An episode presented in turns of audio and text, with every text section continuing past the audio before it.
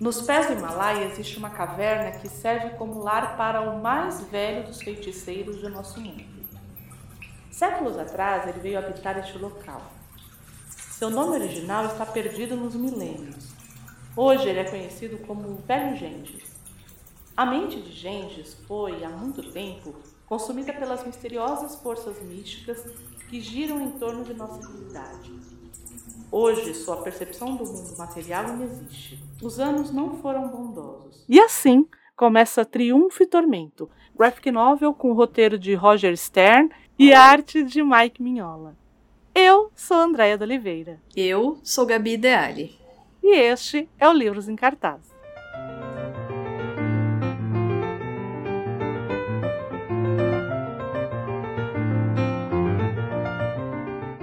Gabi. Ai. que? Me chamou. Triunfo e Tormento é uma graphic novel escrita com roteiro. É. Nosso querido Roger Stern. Sim. Quem foi Roger Stern? Digo para você, mocinho, 71 anos, tem a idade do meu pai. Olha, Olha veja você. querido. Veja você. E ele começou ali na Charlton. Você sabe o que, que- o que, que é a Charlton? Porque Não. normalmente a gente fala muito da DC Comics e da Marvel Comics, né? Hum, E a uhum. Charlton, normalmente as pessoas meio que não sabem o que foi, né? Confesso existe- que eu não sei mesmo. Então, a Charlton, ela foi editora, por exemplo, que tinha o Shazam, né? E várias outras personagens que foi absorvida por outras editoras. No caso da Charlton, a grande maioria foi, foi absorvida pela DC Comics, né? Por isso que o Shazam, que não era Shazam, era Capitão Marvel na Charlton, Hum, hum. só que era o Capitão Marvel na DC. Aí teve um problema Uau. judicial e tudo mais. Então, enfim. eu ia te perguntar isso sobre as personagens serem absorvidas. É. Isso envolvia, por exemplo, pagamento? É, é, é isso? É Era você- espólio do que você comprava a editora e vinha com ela. Porque Ah, naquela tá. época, a- os, os autores não ficavam, né? Com as É. propriedades intelectuais. Putz, Como hoje não entendi. ficam. Você sabe a história de Watchmen, né? O Watchmen Ah, toda. sei, É, então. sei, o Watchmen toda foi criada porque o que, que aconteceu? É, a DC queria reformular alguns personagens, inclusive da Charlton. Então ele falou pro, pro nosso amigo Alan Moore, falou assim, olha, querido, falou assim, queridão, vem cá, tem esses personagens tudo aqui, a gente faz uma história aí com eles. E ele começou a fazer. Tanto que o Dr. Hum. Manhattan ia ser o Átomo, o, o Coruja ia ser o Besouro Azul, né? Então, assim, Uhum. a DC olhou, olhou a história falou: olha, acho que você tem que construir aí umas personagens, porque a gente vai usar isso aqui no futuro. Constrói umas personagens aí, e aí quando a gente parar de Dá um publicar- chablau é, nelas. eu, porque o que, que a DC achava? Que ninguém ia ler a história. Então a gente faz assim: ah, ele faz lá a historinha que ele quer, a gente publica. Aí a hora que terminar a publicação, os direitos dos- das personagens vai para ele.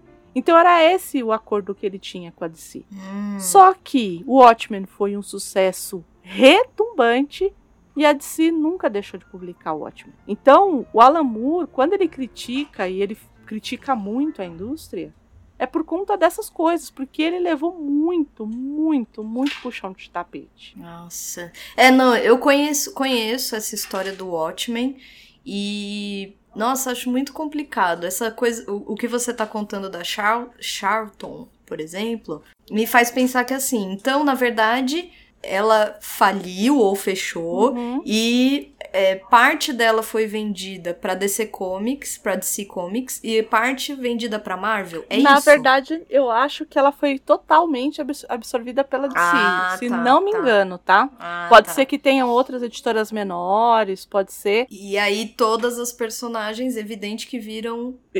É, tem propriedade intelectual Ah, tá. da DC Comics, né? Entendi. Então, vamos falar um pouquinho dos criadores aqui dessa história específica. Né? A gente já estava falando do Roger Stern, que nasceu lá em 1950, né? que teve como parceiro John Byrne, que para quem ele que o John Byrne ficou anos no Superman, anos, Ele tem uma história que eu gosto muito, que é Gerações. Quem não, quem não leu, leia. Que ele pega o Batman e o Superman e leva, assim, como, como que isso se dá, né? As gerações vão se passando, é bem legal. Bem, tem gente que torce o nariz, eu gosto. Os trabalhos mais populares do nosso querido Roger Stern aqui, do, do roteirista, são os Vingadores, o Homem-Aranha, o Capitão América e o Doutor Estranho. Para DC, ou para DC, ele fez Superman Volume 2, Átomo e Starman. Mas ele é hum. de fato conhecido mais na Marvel, né? Ele não fez tantas coisas tão relevantes. E assim, a passagem dele nos Vingadores e no Homem-Aranha é bem popular. O nosso querido Mike Mignola, ou Michael Mike, Mike Mignola. Norte-americanos adoram isso. Né? Ai, né? adoro. Pois é, né? Michael Altinho Mignola. Sabe umas coisas assim? adoro. O, do nada, Andréia, podcaster do Oliveira. Sei lá, uma coisa assim. É, eles colocam no meio o, o apelido. O apelido né? Que é o criador, eu acho que todo mundo deve conhecer o Minhola pelo Hellboy, né? Que é um quadrinho sensacional, é um quadrinho, se é que a gente pode dizer isso, mesmo sendo mainstream, é um quadrinho autoral, ele escreve, ele desenha, ele arte finaliza, é ele, né? Eu adoro o Hellboy, mas eu só tive o contato com o, o filme. Ah, o filme com o Guilhermo Del Toro, né? O próprio, exatamente. Ai, que é outro, que é, que é um diretor que eu confesso que amo muito. Eu também, o, eu também. Mesmo quando ele erra, ele acerta. É. mim, mesmo quando ele, ele cai erra, com estilo, né? É, ele cai com estilo. Por exemplo, aquele filme hum, a Colina Escarlate? Sim! Então, não é um que é filme. É incrível. É, então, ah, eu gosto. Ele não é um filme bom, né? Se você colocar ele do lado de Drácula de Bram Stoker, é uma cópia marromeno daquele filme, é, né? Não, é, eu, eu entendo. Mas eu, eu gosto. Não posso dizer que eu não gosto daquele filme. Porque ele me traz referências e tudo mais, e, e você vê o dedinho eu, no caso, até gosto do próprio gênero do filme também. É, que é o gótico, né? É, é eu gosto eu também. também. Então isso me pega também, não tenho como mentir. É, é eu entendo. É. Acho que eu entendo. Então. Eu acho que eu entendo. Então. E aí, esse nosso amigo, por falar em Drácula, olha, veja você. Vamos fazer o gancho já. É, é mesmo. O filme do Drácula de Bram Stoker, lá do Coppola, quem foi o desenhista, né? O cara que fez lá os storyboards pro, pro, pro Coppola foi o Mignola. E olha, veja você. É muito. É uma curiosidade aí, né? Da, como ilustrador que ele acabou fazendo isso, né? Uhum, uhum. É, na indústria, ele começa em 1983 na Marvel. E aí ele começa como arte finalista. Depois é que ele vai fazer desenho, que é normalmente o que o pessoal começa, né? Trabalhou muito na Tropa Alpha, nos Defensores e no X-Men. O cara deve ter ido bem no Tropa Alpha. Vamos meter esse cara só em equipe. Defensores, X-Men.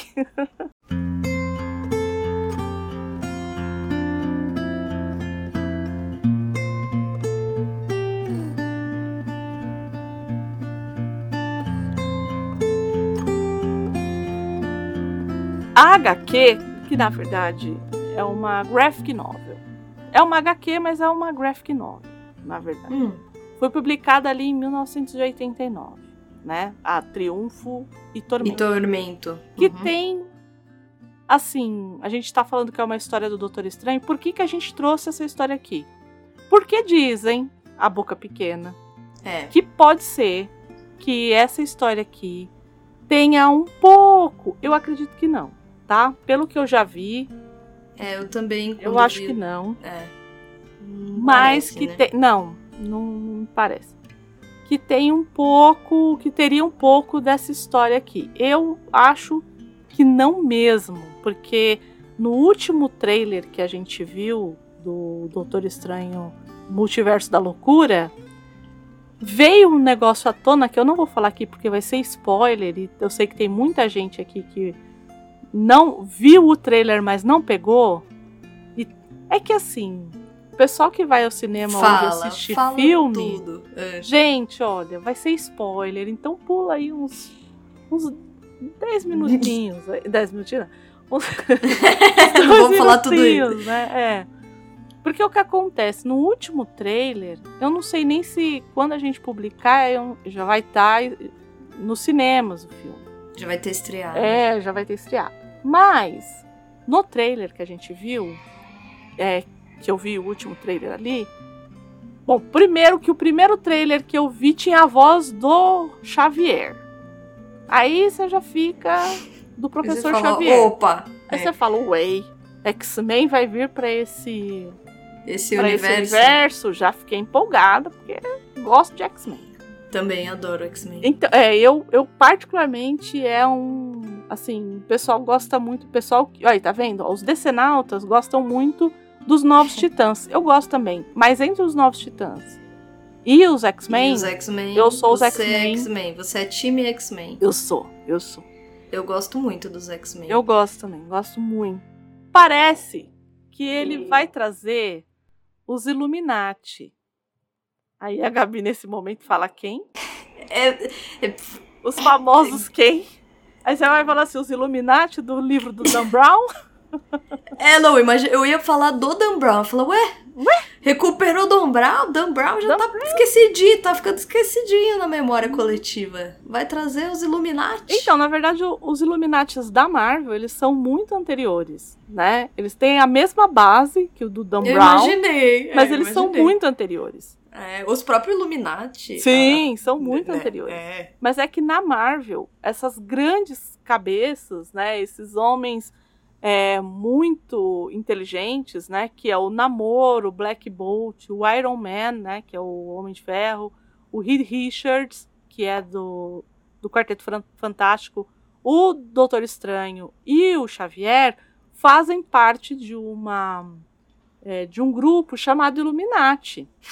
Tanto Uau. é porque quando existe uma ameaça muito grande, é, são eles que, que têm que dar conta dessas ameaças. Hum, tá. Por exemplo, são eles que.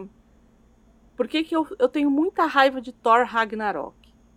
Porque Hum. Thor Ragnarok me traz o planeta Hulk. O planeta Hulk, que foi uma série maravilhosa que fizeram. O Hum. planeta Hulk, por que, que o planeta Hulk aconteceu? Porque, primeiro, o Hulk, ele não tem como o Hulk ser destruído. O Hulk, ele foi jogado numa supernova e ele não morreu. Então, é, esse grupo de homens falou assim: esse, ele é uma ameaça. Então a Uhum. gente vai jogá-lo pra fora. For- foram eles que jogaram o Hulk no planeta Hulk, né? Tá, Então assim, tem todo esse plot. Tá. Então pra mim é muito complexo. Ah, que É. curioso, eu não sabia dessa história. Então, Embora eu adore o Hulk ali. então eu fiquei muito brava. Quando eu vi, eu É falei, que eu não conhecia nunca mesmo, mais vou fazer Planeta tinha- Hulk. Quando eu vi, eu falei, ah, queimaram. Queimaram a largada. Queimaram uma possibilidade de plot. Que é uma história sensacional, inclusive, Planeta Hulk. Me pareceu boa mesmo. Não, pois é. E os Illuminati são esses caras. Pa- Passou a parte do spoiler. Então eu acho que não vai ter muito a ver com o Triunfo e Tormento, né? Tá. Mas mesmo assim, eu acho que é uma história do Doutor Estranho que ela é uma boa porta de entrada. Porque você tem. Pra mim foi. E ele tem uma das formas mais inteligentes de recontar a origem do Doutor Estranho, eu É, achei. eu gostei. É, Né? gostei. Ele tem. Muito uma- sagaz, assim. É, porque é, a é servindo a história. Né? Exatamente, é. Então- Tem um contexto pra ser dito isso, né? Isso. Da mesma forma do, do Doutor Destino. É, exato. Também. É, e, e também é muito inteligente a forma com que ele coloca a história do, do, do do, do destino. destino. Então, assim, é, eu acho que é uma excelente porta de entrada para quem nunca tinha lido nada do Doutor Estranho, né? Para quem nunca leu nada do Doutor Estranho. Era o meu caso. Quem tem curiosidade, né? Sempre recorram aos, aos às primeiras edições. Eu acho que é para quem quer começar. é, eu sei que é difícil achar, né? Para quem tem Kindle, consegue achar na, na Amazon. É, mas aí você tem que saber assim, ah, e a primeira história foi publicada em Stranger Tales, número blá blá blá. Então, também tem é difícil e só tem, tem que dar uma pesquisada, é isso. É, tem que dar uma pesquisada. Eu vou e deixar. só tem em inglês? Então, eu não eu na no pro Kindle eu só vi em inglês, né, para comprar e tudo mais. Uhum. Na internet, você sabe que tem a internet de meu Deus, né? Ah, é. Mas bom, para comprar, tudo se acha, Tudo se literalmente. né? Tudo que você procura tem. Mas para comprar, eu só vi é, em inglês. Eu não vi em português, não. E digital, né? É, uhum. Então gasta o inglês aí, pega um dicionário do lado, é, treina inglês. Dá uma treinada, Treina dá uma treinada. Pro- Pensa como uma. Aquela coaching, né? Pensa como uma possibilidade. Meu Deus. Que horror, que horror. Ai, meu Deus. Corta, corta. Corta, velho, corta. Mas vamos falar um pouco desse formato, que é a graphic novel, né? Vamos. Ou, como aqui nós deveríamos chamar, romance gráfico. E é assim que a academia chama, romance gráfico. Né? Hum, E esse termo, graphic novel, enfim, ele foi popularizado por quem, Gabi? Por quem?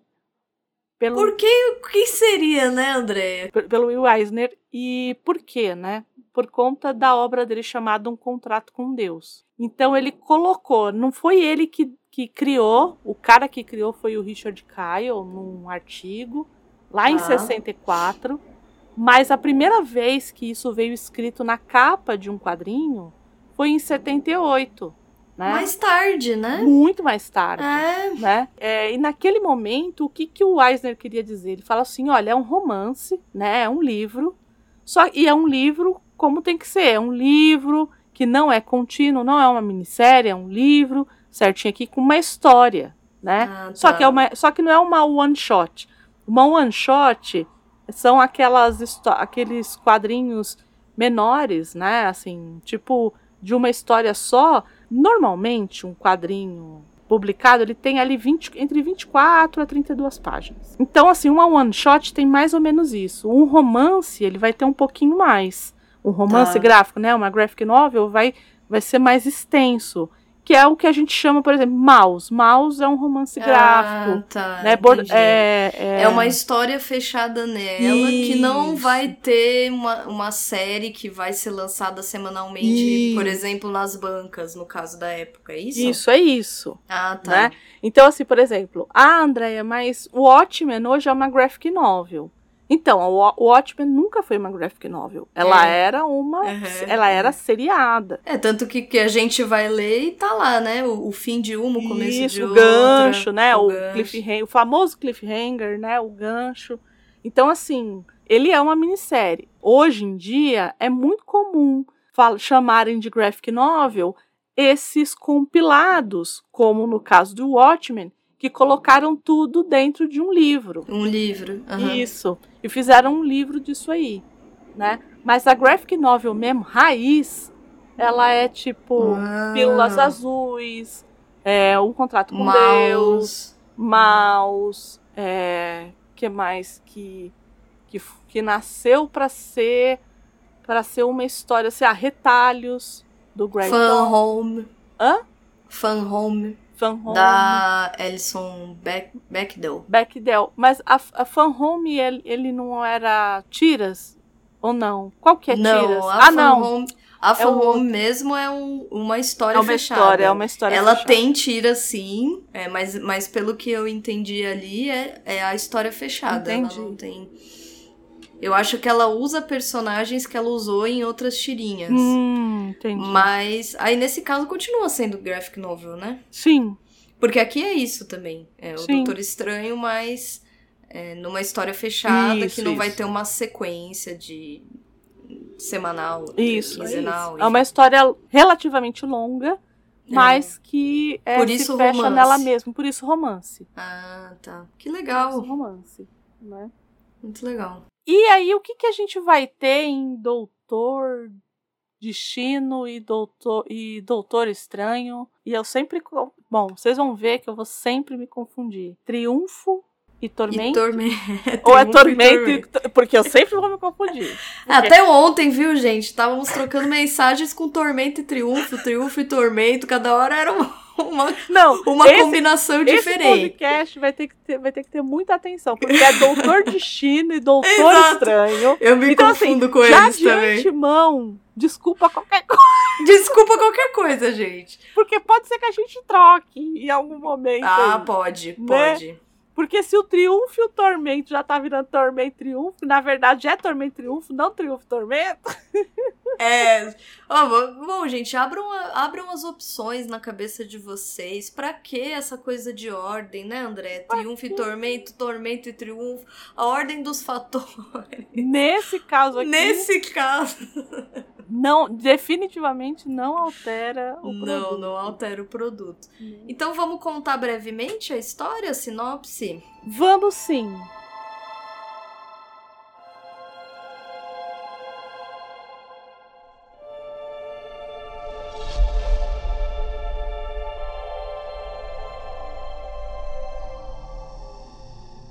Nesse caso do nosso queridíssimo, vou ter que olhar de novo. Doutor Cadê? Estranho. Não, não. Triunfo e tormento. Ah. É triunfo. Eu vou, eu vou anotar aqui. Triunfo e tormento. Valeu, é. Como é que é o nome do. Pronto. Daqueles negócio. Eu ia falar joystick. Olha como a pessoa tá. Post-it. Eu tô só aqui no Triunfo e Tormento, gente. Hoje. Eu tô, tô mais no tormento e no triunfo, mas tudo bem. Eu ia falar joystick, era post-it. Post-it. Fez Então. post-it de triunfo e tormento. E coloquei na minha testa pra ver se eu não esqueço. Você absorve. Putz, grila. Olha, eu vou te falar. Mas nesse caso de triunfo e tormento, o que, que você ia. Então, Qual era o seu comentário? Fale. Triunfo e tormento, ele vai trazer, a gente já falou, né? Tanto Sim. o Doutor Destino, que é uma personagem ali do Quarteto Fantástico, né? Uhum. Que é o vilão, o grande vilão do Quarteto Fantástico.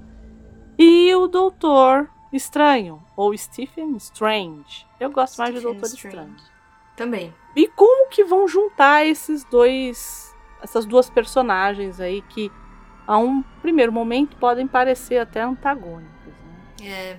Não, e é interessante porque a forma com que se monta a história é bem encaixada mesmo, porque você vai justificando. Começa com o velho Gengis, que é esse, é esse senhor, esse ancião muito. é, um- de fato, um mestre da- das, das magias. Da, é, aliás, ele me lembrou muito esse processo do budismo. Você já Hum. viu essa, essa coisa do budismo? Que eles. Existe um processo que funciona como uma mumificação em vida. Hum, E isso existe. Existem essas múmias. hum. E é, múmias mesmo, eles queriam. é, esses monges budistas, eles se auto é, mumificavam em vida. O Mas era é- embalsam... Era... Não! Não, não era embalsamento. Isso é um processo que se chama Sokushinbutsu. É interessante, é muito estranho. Acho que cabe aqui em Doutor Estranho. aquela- Sim, né? Mas eles de fato é, tomavam anos e anos é, atitudes de irem parando de comer, por exemplo, irem emagrecendo, irem se esvaindo, irem comendo cada vez menos e ficando cada vez mais fracos, mas sempre num limiar. E aí, depois de muitos anos, porque era um processo absolutamente lento, Hum. e- que eles iam ficando muito emagrecidos mesmo, bem como o velho Gens aparece Uhum. na- no quadrinho, eles se fechavam numa, numa espécie de vitrine, porque é, é isso, é uma caixa envidraçada, e eles se sentavam naquela posição do Buda, Uhum.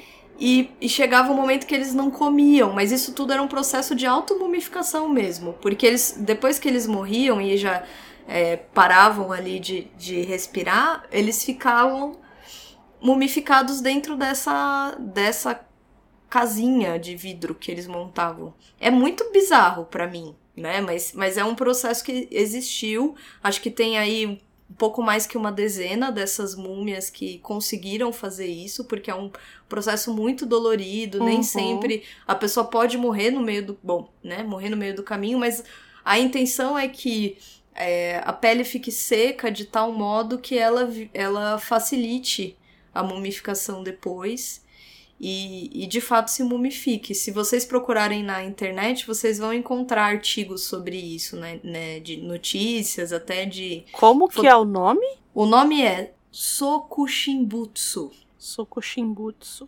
Tudo junto, Sokushimbutsu. Que coisa. Não, eu é, nem vou olhar, porque é, é, sou uma pessoa múmias. impressionável. Se você olhar assim, é um primeiro. São, são fotos de múmias. Uhum. Só que uhum. tem. Na época que eu procurei sobre isso, eu cheguei a procurar vídeos para entender. Não vídeos dele se mumificando, uhum. evidente, né? Mas desse, desse fenômeno, porque é um fenômeno social mesmo, budista. E, e aí ali tinham é, imagens mesmo, é, vídeos mesmo. Você encontra vídeos é, e fotos desses monges nesse processo, que é muito difícil de ser conseguido.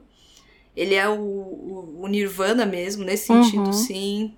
E eles vão abrindo mão de comer. Tanto que quando o velho Gengis aparece, ele tá com esse. Aspecto. Ele tá com um aspecto muito envelhecido uhum. mesmo, muito magro. E o ajudante que está ali, não, não sei que nome dá para ele, ele pergunta, mestre, você está sem comer há muitos dias, você uhum. precisa comer. E ele diz, não, eu tô aqui no meu processo. Ele um pouco faz uma referência Entendi. de estar ascendendo. E aí a proposta do, desse, desse procedimento é justamente a ascensão. Então é o momento em que você se liberta do corpo, mas a sua mente se torna cada vez mais grandiosa, mais poderosa.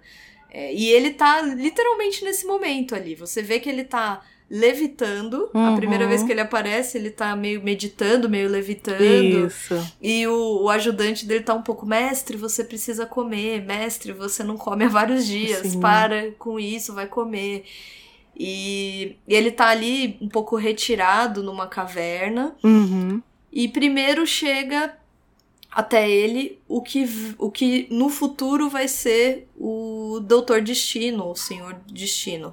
É, ele começa a contar a história, né, de como esse homem chegou ali para ele, né? Exato. E assim, para quem já leu é, Quarteto Fantástico e para quem conhece o Doutor Destino, é um homem odioso, assim, né, egocêntrico, é, tem um intelecto muito alto e, enfim, e quase ficou louco. Para quem não lembra, é que assim, os filmes do Quarteto Fantástico são filmes muito ruins para a gente dar como Ai, referência.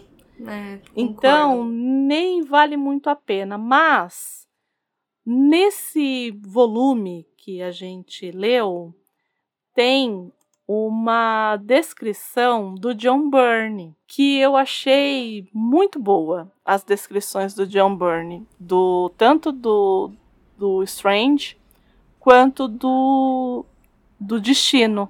Se acho que não tem problema nenhum a gente ler aqui, né? Claro. Que claro. é o cara falando. Então ele fala assim, ó, do Destino, né, especificamente. Filho de ciganos, inteligente, inteligência brilhante, egocêntrico, Obstinado em trilhar caminhos que um homem jamais deveria percorrer, sua arrogância também teve um preço: a mutilação de seu belo rosto escondido para sempre sob uma máscara de aço impenetrável. Para quem yes. não lembra, o que acontece é: ele vai com o, com o Senhor Fantástico, do Quarteto Fantástico, e ele tenta fazer um, uma coisa ali para benefício próprio, porque as pessoas ficam muito encantadas com a inteligência dele. Uhum. Ele começa a ver se versar na, na magia, mas em determinado momento ele vira os olhos dele para a ciência e ele começa a, a, a, despontar na universidade. Vira um pesquisador. Isso, e quando ocorre né, o acidente com o, o Quarteto Fantástico, né, ele tem culpa ali também, né?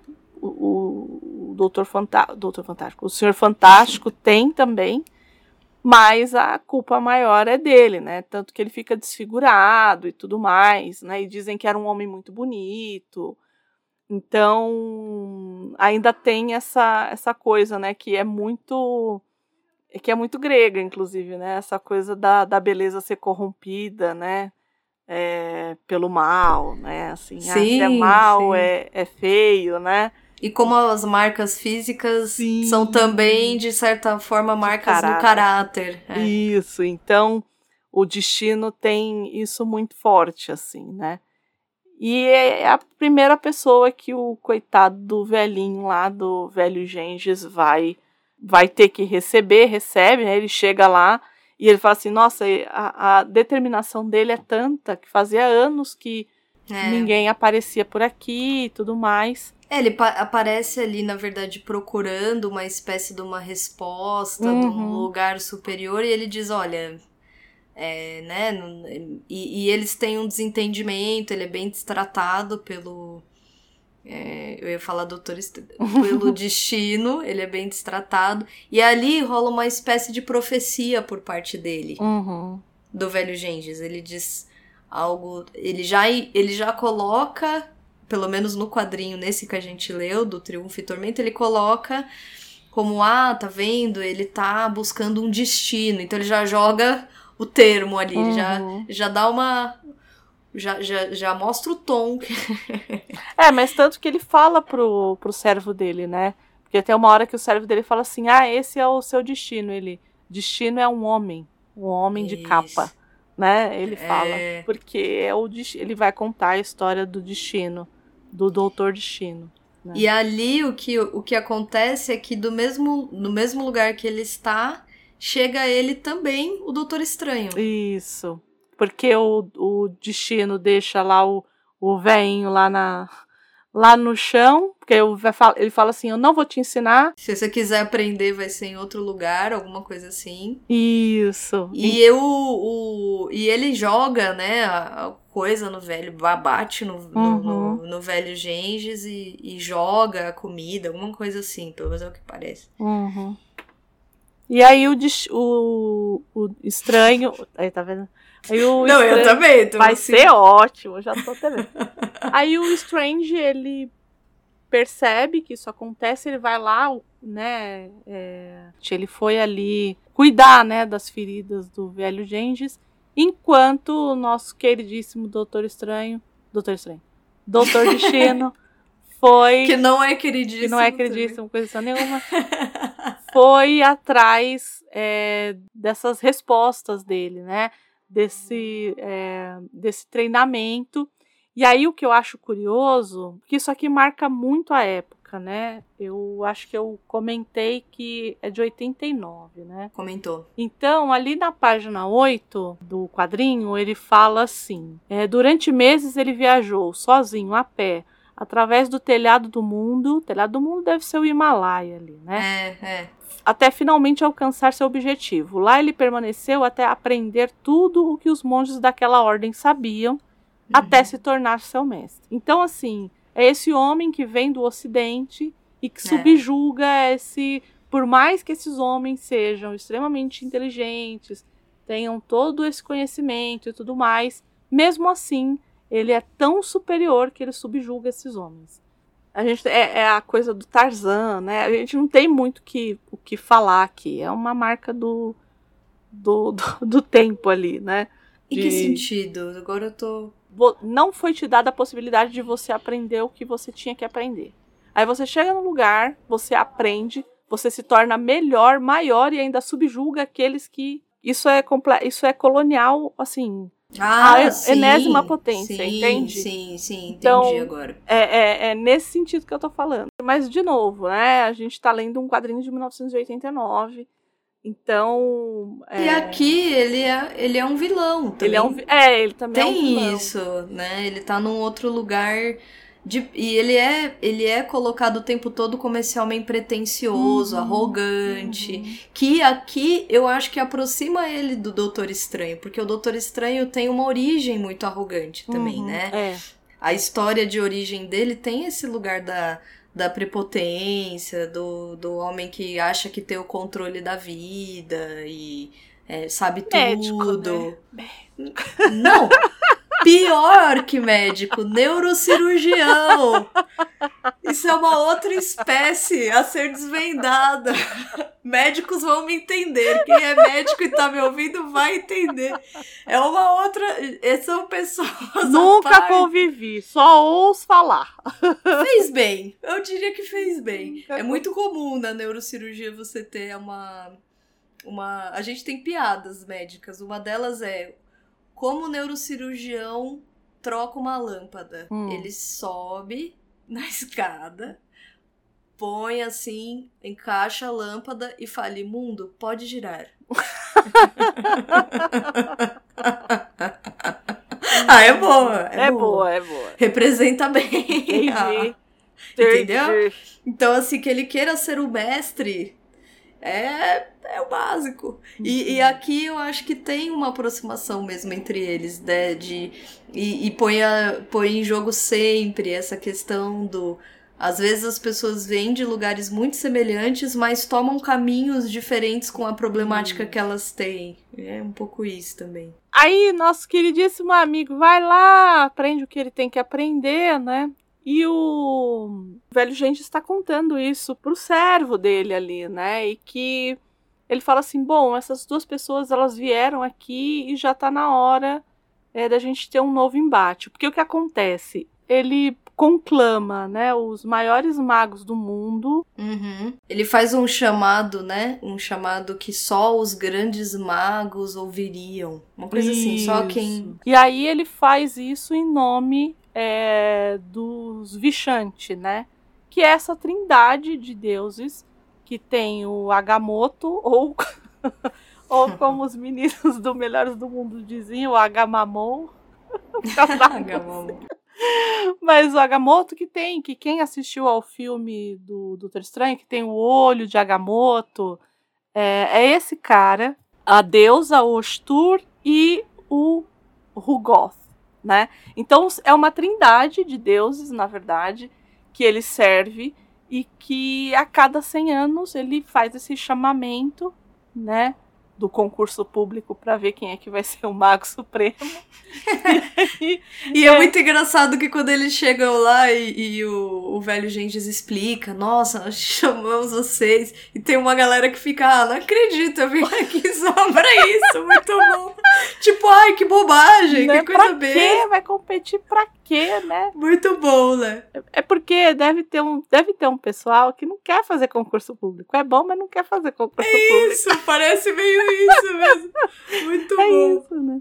E aí o Doutor Estranho pega e, né, ele, ele sente, né, assim como todos os outros magos, né, ele, ele vai mostrando e tal. E aí a gente vê que o Rundum, né, que o Doutor Destino, ele sente, né, ele fala Uhum. assim, você não tá ouvindo, parece um, parece um E é um vento pouco e tal. um mistério de como ele Isso. consegue ouvir isso, porque ele não tem. a- Ele não é um grande mago, Sim. em teoria. Né? Em Sim. teoria ele é só tecnológico aquelas, E- e forte e tudo, mas. É, e aí o Doutor Estranho também, né, desperta e tal, e fala assim, ok, vou pra lá, né, vamos. Vamos descobrir isso aí. E aí ele vai até o lugar, né, é, pra, pra Jacarta, e ele chegando lá no meio, ele tá super estilo Indiana Jones, né, eu nunca tinha visto o Doutor Estranho bem Indiana Jones, cara é de Indiana verdade. Jones e tal. Fala assim, ah, o templo dos três, né? Que aí tá um templo lindo que ele se depara, né? E aí ele troca de roupa, coloca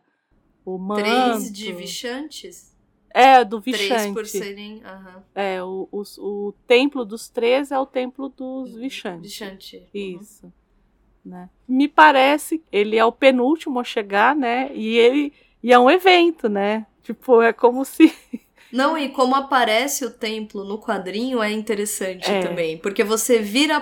Porque ele para, olha e fala, uau, sei lá, ele, ele diz alguma coisa como, uau, que, que lugar lindo, que Isso. templo lindo. E você vira a página e tá o mais templo da metade, né, da, da folha tem o templo e tá todo Hum. iluminado. E parece mesmo, ele causa essa impressão de movimento, parece É, a mesmo. narrativa gráfica, né? O bonito. Mignola, ele é... Eu não sei até onde o...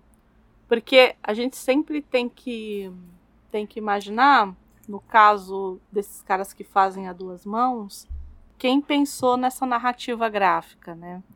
Então, porque às vezes você tem o roteiro e, bom, se for o psicopata do Alan Moore, ele vai, ele vai pensar em tudo, né? O sujeito vai lá só desenhar. Agora, É. agora se o cara consegue trabalhar é, em parceria, o artista, né, o, o que está desenhando, o que está fazendo a parte artística de fato, né, a parte de visual, é, às vezes tem muito a contribuir. E, é, e é- aqui é isso mesmo, né? É essa coisa da virada de página, é, o É. entre páginas que a gente já comentou aqui, né? Das. Acho muito bem feito. Fica, fica causa um impacto mesmo. Sim, sim. Que lembra, né? Lembra um pouco até da narrativa fílmica mesmo. né? Isso, muito, muito. Tem momentos que a gente conversou um pouco disso antes. Isso, isso. Traz até, é por isso que eu trouxe, pra você É. falar um pouquinho. É, porque eu achei que esse quadrinho tem vários momentos, como esse, o que a gente acabou de falar, Uhum. mas tem também um. Porque aí o que acontece? O Doutor Estranho entra, encontra essa série de magos que ouviram o chamado, estão lá, e o velho gen... e, e entre eles o, doutor- o Destino.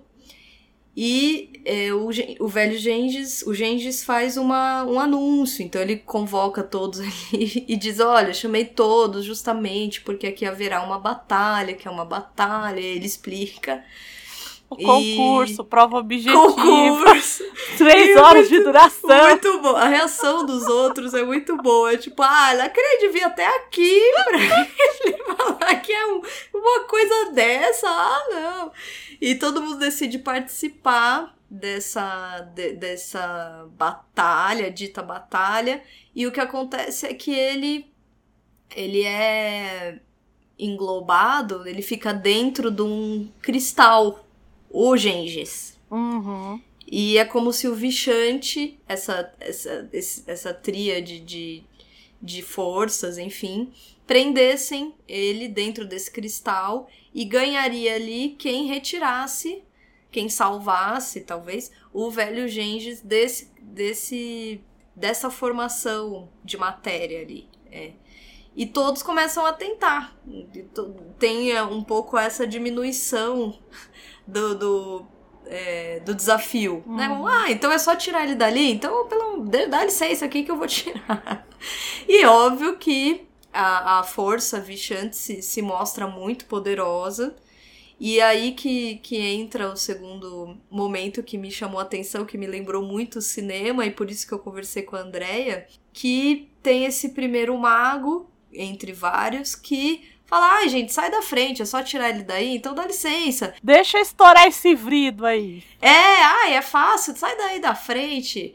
E, e o Doutor Estranho, como bom homem sábio e prudente, diz: Não, você tá diminuindo, né? Não é possível que seja assim de fato. Não joga o seu poder nele. E ele ah, ignora tudo isso Uhum. e joga uma espécie de magia ali, enfim, joga um poder que ó, imediatamente é contra-atacado e o deixa em estado de, de não consciência, vira uma espécie de um zumbi ali. Ele entra na- nos poderes de Vichante. Ele acaba virando um, um outro, entre aspas, um outro cristal. Porque ele também Isso. começa a atacar. Então quem acaba sendo ricocheteado, né? É, quem não vence vira zumbi nesse sentido, né? Ele vira uma.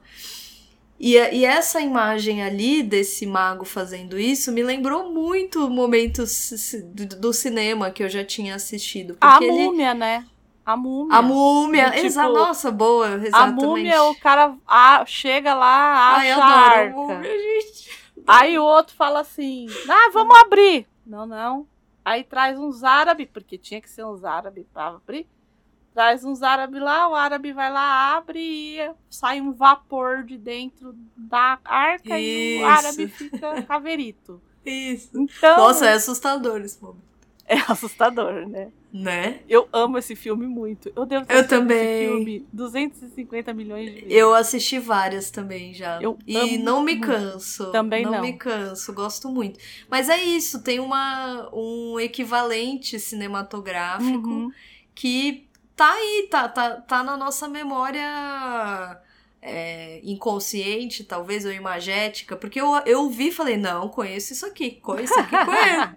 e mandei mensagem pra Andréia, e a Andréia, sabiamente, como um- uma pessoa bem formada, veio me dizer, olha, né, se a gente for ler aí o, o começo aí da literatura de aventura, a gente vai ver que já existe, existem algumas fórmulas, Uhum. algumas, algumas ferramentas É, as narrativas. minas do Rei Salomão, né? Do. Você falou do Don Quixote também. É. Então a gente vai ter essas. Os romances de cav- cavalaria, você falou, não foi?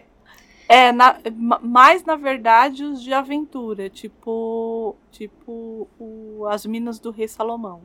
Tá. As Minas do Rei Salomão acho que é um exemplo bom porque ele tem exatamente essa configuração que a gente lembra de Indiana Jones, né? Que é o cara que vai na África pra né? Explorar. Isso, o explorador. Eu acho que quando tem essa Aventureiro. Isso, quando tem essa, essa chave, né, que o que eu tem ele, tem o que é o Alan Quaterman, né, do das Meninas do Rei Salomão, e o o professor Challenger do Mundo Perdido, do só que o Mundo Perdido não do Jurassic Park, do Doyle, né? Isso, aham. que é um que assim o Doyle o, o Doyle era danado para criar personagens, né?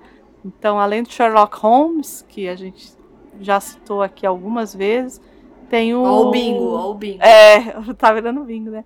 O professor Challenger também, né? Que Uhum. que é ali do teve uma uma série antiga da Record ruim, mas que eu assistia porque Porque TV, afinal. Enfim, você sabe, né? A pessoa Sei. foi criada na TV, não tem jeito, só gosta de TV. Cultura televisiva mesmo. É, temos. Né? Né? Anos 80 era a única consumo coisa de. que temos. É, com É. consumo de cultura televisiva. Ah, mesmo. temos. Então, Né? tinha uma série muito ruim que chamava Mundo Perdido, que era baseada nesses, nessas histórias do professor Challenger, do Doyle. E também tem esse lugar, né, do, do explorador, enfim.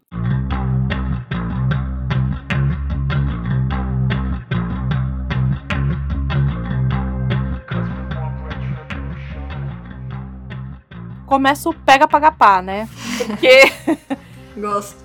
é, é feixe de luz pra tudo quanto é lado. Os únicos que se seguram ali é o Doutor Destino, que teve um dos magos que falou: esse daí não deve participar, não, porque ele não, não tem magia, ele usa ciência. Né? E ele falou: não, eu uso. E aí, bom, foi o que se salvou, então ficou ele e o Doutor o E- Doutor Estranho. E o Doutor Estranho. E ele mostra uma característica dele como, como ele é bom aprendiz. Porque Uhum. ele começa a observar a postura do Doutor Estranho e imitar mesmo. Isso, isso. Então é um pouco esse lugar mesmo do bom aprendiz, do, do, do bom. Enfim, imitador, talvez também.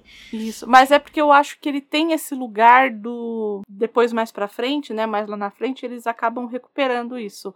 Mas é o sujeito que aprende rápido. Isso. é o sujeito que tá é. ligado no tá ligado no bagulho, entendeu? É, É, ele tem a malemolência, gente. é esse cara aí. É, entende? ele Que é malemolente. Ele é espertinho, ele é ligadinho. espertinho, ligadinho, né? E aí acabam ficando os dois só ali, só que o, o, o, o Doom acaba perecendo, né? Ele acaba Isso. tentando uma cartada ali que dá errado e só fica o Strange no final, né? Só fica o Doutor Estranho e aí ele fala assim, não deve ser. Aí ele pede Não deve pro... ser físico. É, só que assim, eu já acho, É, venho aqui, venho aqui com uma indignação, Rogério. Fala. Oi, meu Deus. Uma indignação aqui. Porque, Hoje- vamos lá. Os Vichanti é os três e tem o olho de. Oh, tem o Agamotto, né? Aí o Ah, seu, o seu. André doutor vem com a encruzilhada lógica pra gente. O seu Fala. doutor estranho fala assim: vou dar uma olhada aqui com o olho Cor do de Agamotto. É. Do Agamotto. Do Agamotto. de né? Agamotto, vou olhar aqui pra ver onde que o cara tá. E aí ele fala: "Não, não é possível que é só isso". Ele tinha uma vantagem. Tudo bem que pra ele chegar até ali, até aquela proximidade, é, Ah, ele sim. teve que, né, ele teve Resistir que ralar fisicamente. Uhum. Mas se qualquer outro tivesse chegado ali, não teria tido a visibilidade ou a facilidade que ele teve por ele ter o olho de Agamotto. Isso, porque ele, o, o olho de Agamotto projeta a, a alma dele, de certo modo, ali. Isso. E aí, com essa alma, com essa constituição é, não Astral, material, é. astral, ele consegue atingir o Genghis, que está dentro do cristal, e puxa ele para fora do cristal, assim como facilidade. Isso.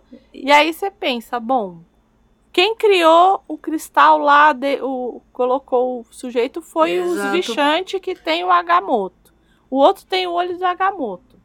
Achei esquisito isso. Achei também, achei. Tudo bem. ilógico, é ilógico. Tudo bem. Aponta, aí- aponta aí, André. Prontei. Os furos no roteiro. Os Os furos no roteiro. Mas o que que acontece?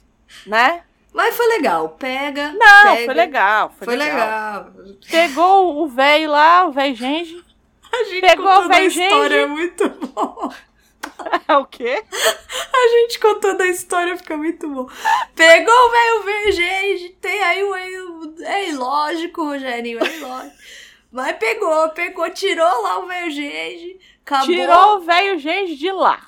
Aí Tirou. o velho Genji fala assim: quem ganhou foi o Doutor Estranho. Acabou, os, os zumbis acabaram, gente. Porque Acabou. acabou, acabou o encantamento, acabou o zumbi. Aí ele fala assim: é, aí você tem direito agora a um desejo. Aí o Doutor Estranho fala assim: quer desejo não. Ele, vai, ele faz o, Né? simplão, né? Aí o, o velho Genji vira e fala assim: e quem disse que é pra você? Você tem que Exatamente. conceder. Eu falei, olha só.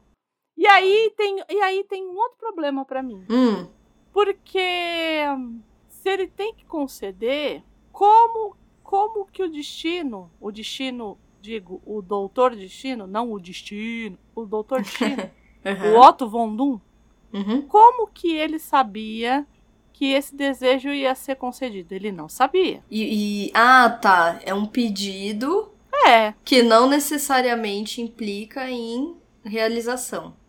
Ou não, sim? na verdade não é isso. Na verdade é. Qual Eles é a- foram lá, fizeram o concurso, Aham, aí só o doutor destino passou no concurso.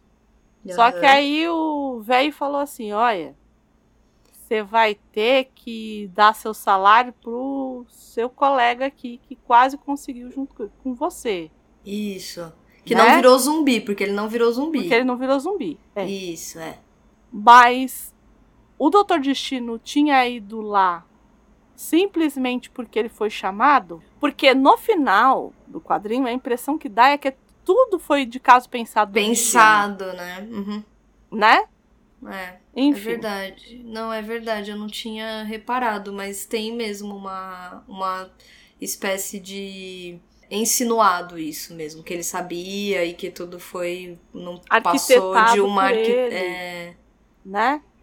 Então é muito curioso que assim que tenha sido ah, acho que fa tem 100 anos que já tem que estar aqui e que o destino não ganhe o que é o que para mim é, ele aceitou muito bem não ganhar, né? Ele não é uma pessoa que não gosta de perder, é, mas que no final perdeu, mas ganhou, né? perdeu, mas ganhou. Opa. Então, pois é. Toda então- perda fosse assim, tava bom.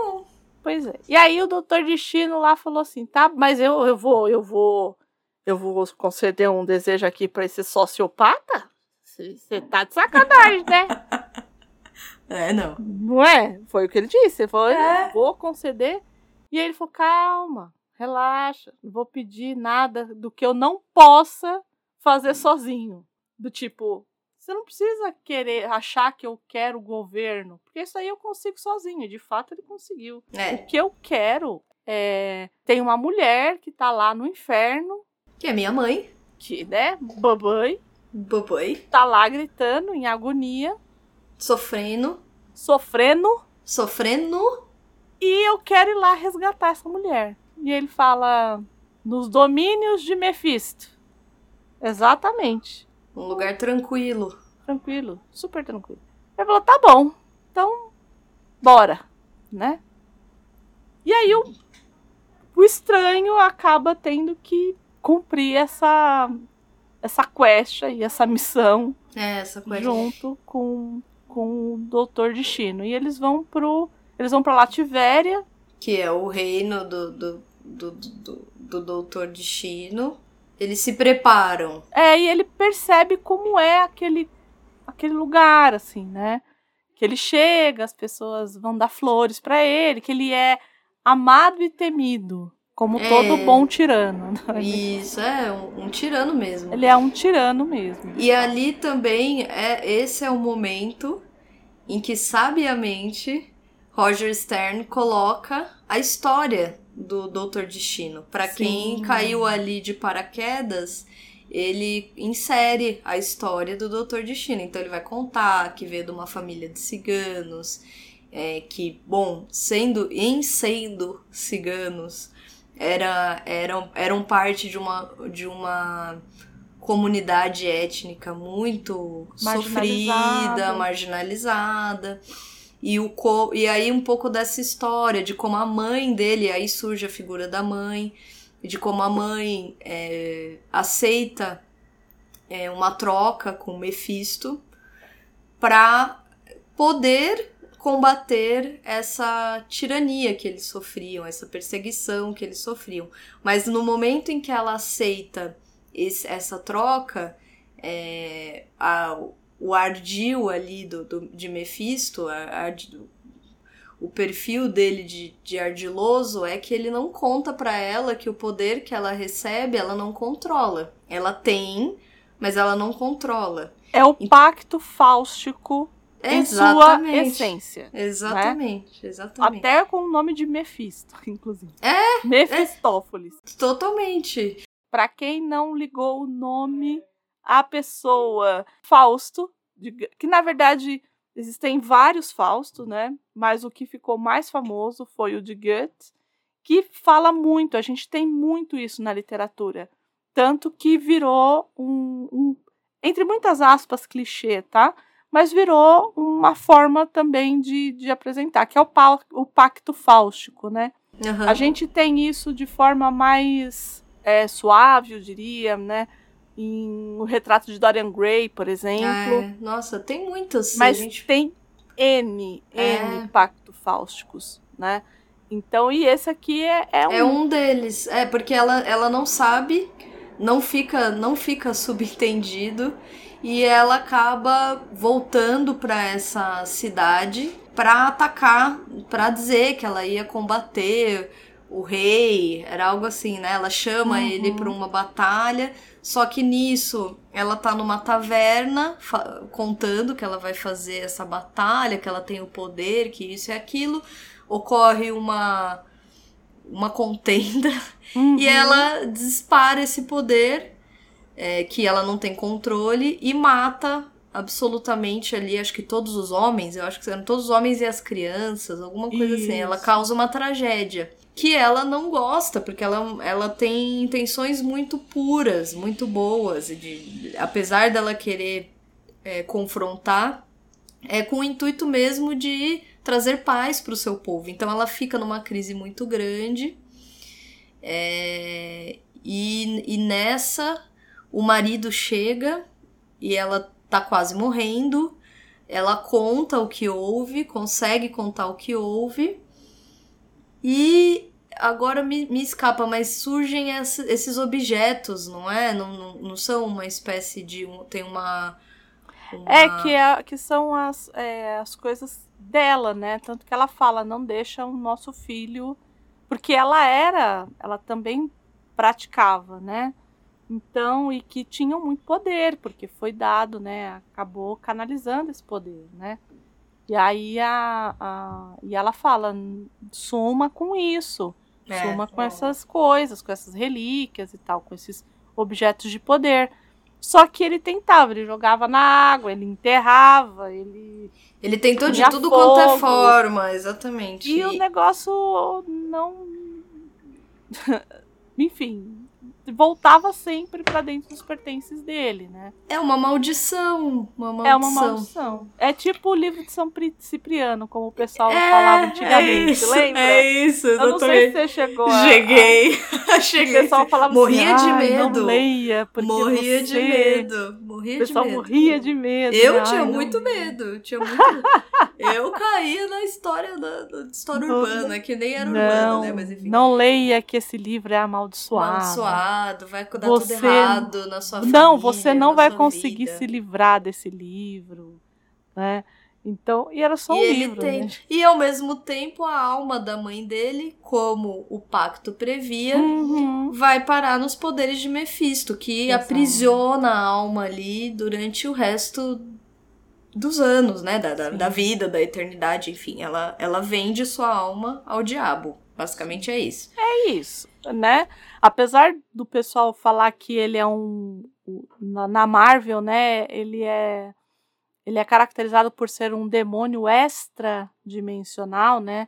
Aí fala assim, ah, ele é confundido pela é, com a versão dele bíblica, né? Do Satã, mas o Mephisto ele é um dos senhores do inferno, né? Enfim. E aí, é, eu acho que a história mais famosa, né? E mais odiada do Mephisto é a história do Peter Parker, né? É, que a Tia May tá morrendo e o Peter Parker faz um pacto com o Mephisto para voltar ao que foi depois da Guerra Civil, né? Então ninguém mais sabia quem que o Peter Parker era o Homem-Aranha. Que é um Ah. pouco esse último filme. É, então. Um pouco, né? Claro. pouco, são- é. são- mas- tem essa. Essa, Essa premissa. essa né? premissa dele fazer um pacto pra ele não ser mais conhecido por ninguém. É, então, mas é que no caso da Guerra Civil, o que que acontece? Que foi um pouquinho abordado nos Vingadores. Existem dois lados, né? O lado do pessoal que quer mostrar quem é, e tem o que é o homem, o, o homem de Ferro, que quer mostrar que ele é o, o Homem de Ferro, e as outras e os outros que não querem mostrar, tipo o Capitão América. Ele acha que que as pessoas não precisam saber quem está por baixo da, da máscara. E o Hum. Peter Parker, ele se mostra. Ele Uhum. mostra que ele é o Homem-Aranha. Pra todo mundo. Quando isso acontece, aí. Mas assim, nos quadrinhos, a gente tem que lembrar que existem homens é, muito velhos Eita. que, que querem voltar ao status quo, né? Ai. Então, o que que acontecia? O Joey Quesada, que na época era o superintendente, editor-chefe, sei lá como é que chamam, Hum. ele odiava essa fase. Essa fase era que o, o Peter Parker era professor, que o Peter Parker era casado com a Mary Jane, que o Peter Hum. Parker tinha crescido de fato. Ele- o Mephisto fazendo isso, ele volta ao status que era antes. É o Peter Parker ferrado, né? Então o Mephisto ele acaba sendo uma ferramenta de narrativa só para isso, só para voltar ao Uma- que era Um antes. ardil, um ardil. É, aí. é, é. No caso da Cynthia, né, da mãe do, do Victor, é, ela acaba indo parar no inferno porque, enfim, fez o pacto com o cão. É. E aí, Sofreu as consequências e Sofreu ficou as lá. E ele cresce como um revoltado com essa história, como um- um- uma promessa de vingança, de, de que ia adquirir conhecimento para ter esse poder e vingar seu povo. E, e Ele vai. E aí é isso. Ele então, o, o Doutor Estranho entra em contato com essa história. que é o Boris que conta, né, que é esse grande servo do, do, do Doom, né, que acaba contando para ele. E eles ficam esse tempo ali, um pouco se preparando. O Doutor Estranho começa até a entrar em contato com essa história. Até que é, chega um momento que eles se sentem preparados. E se dirigem ao, ao que seria uma entrada desse reino aí de Mephisto para tentar salvar a mãe do Doutor Destino.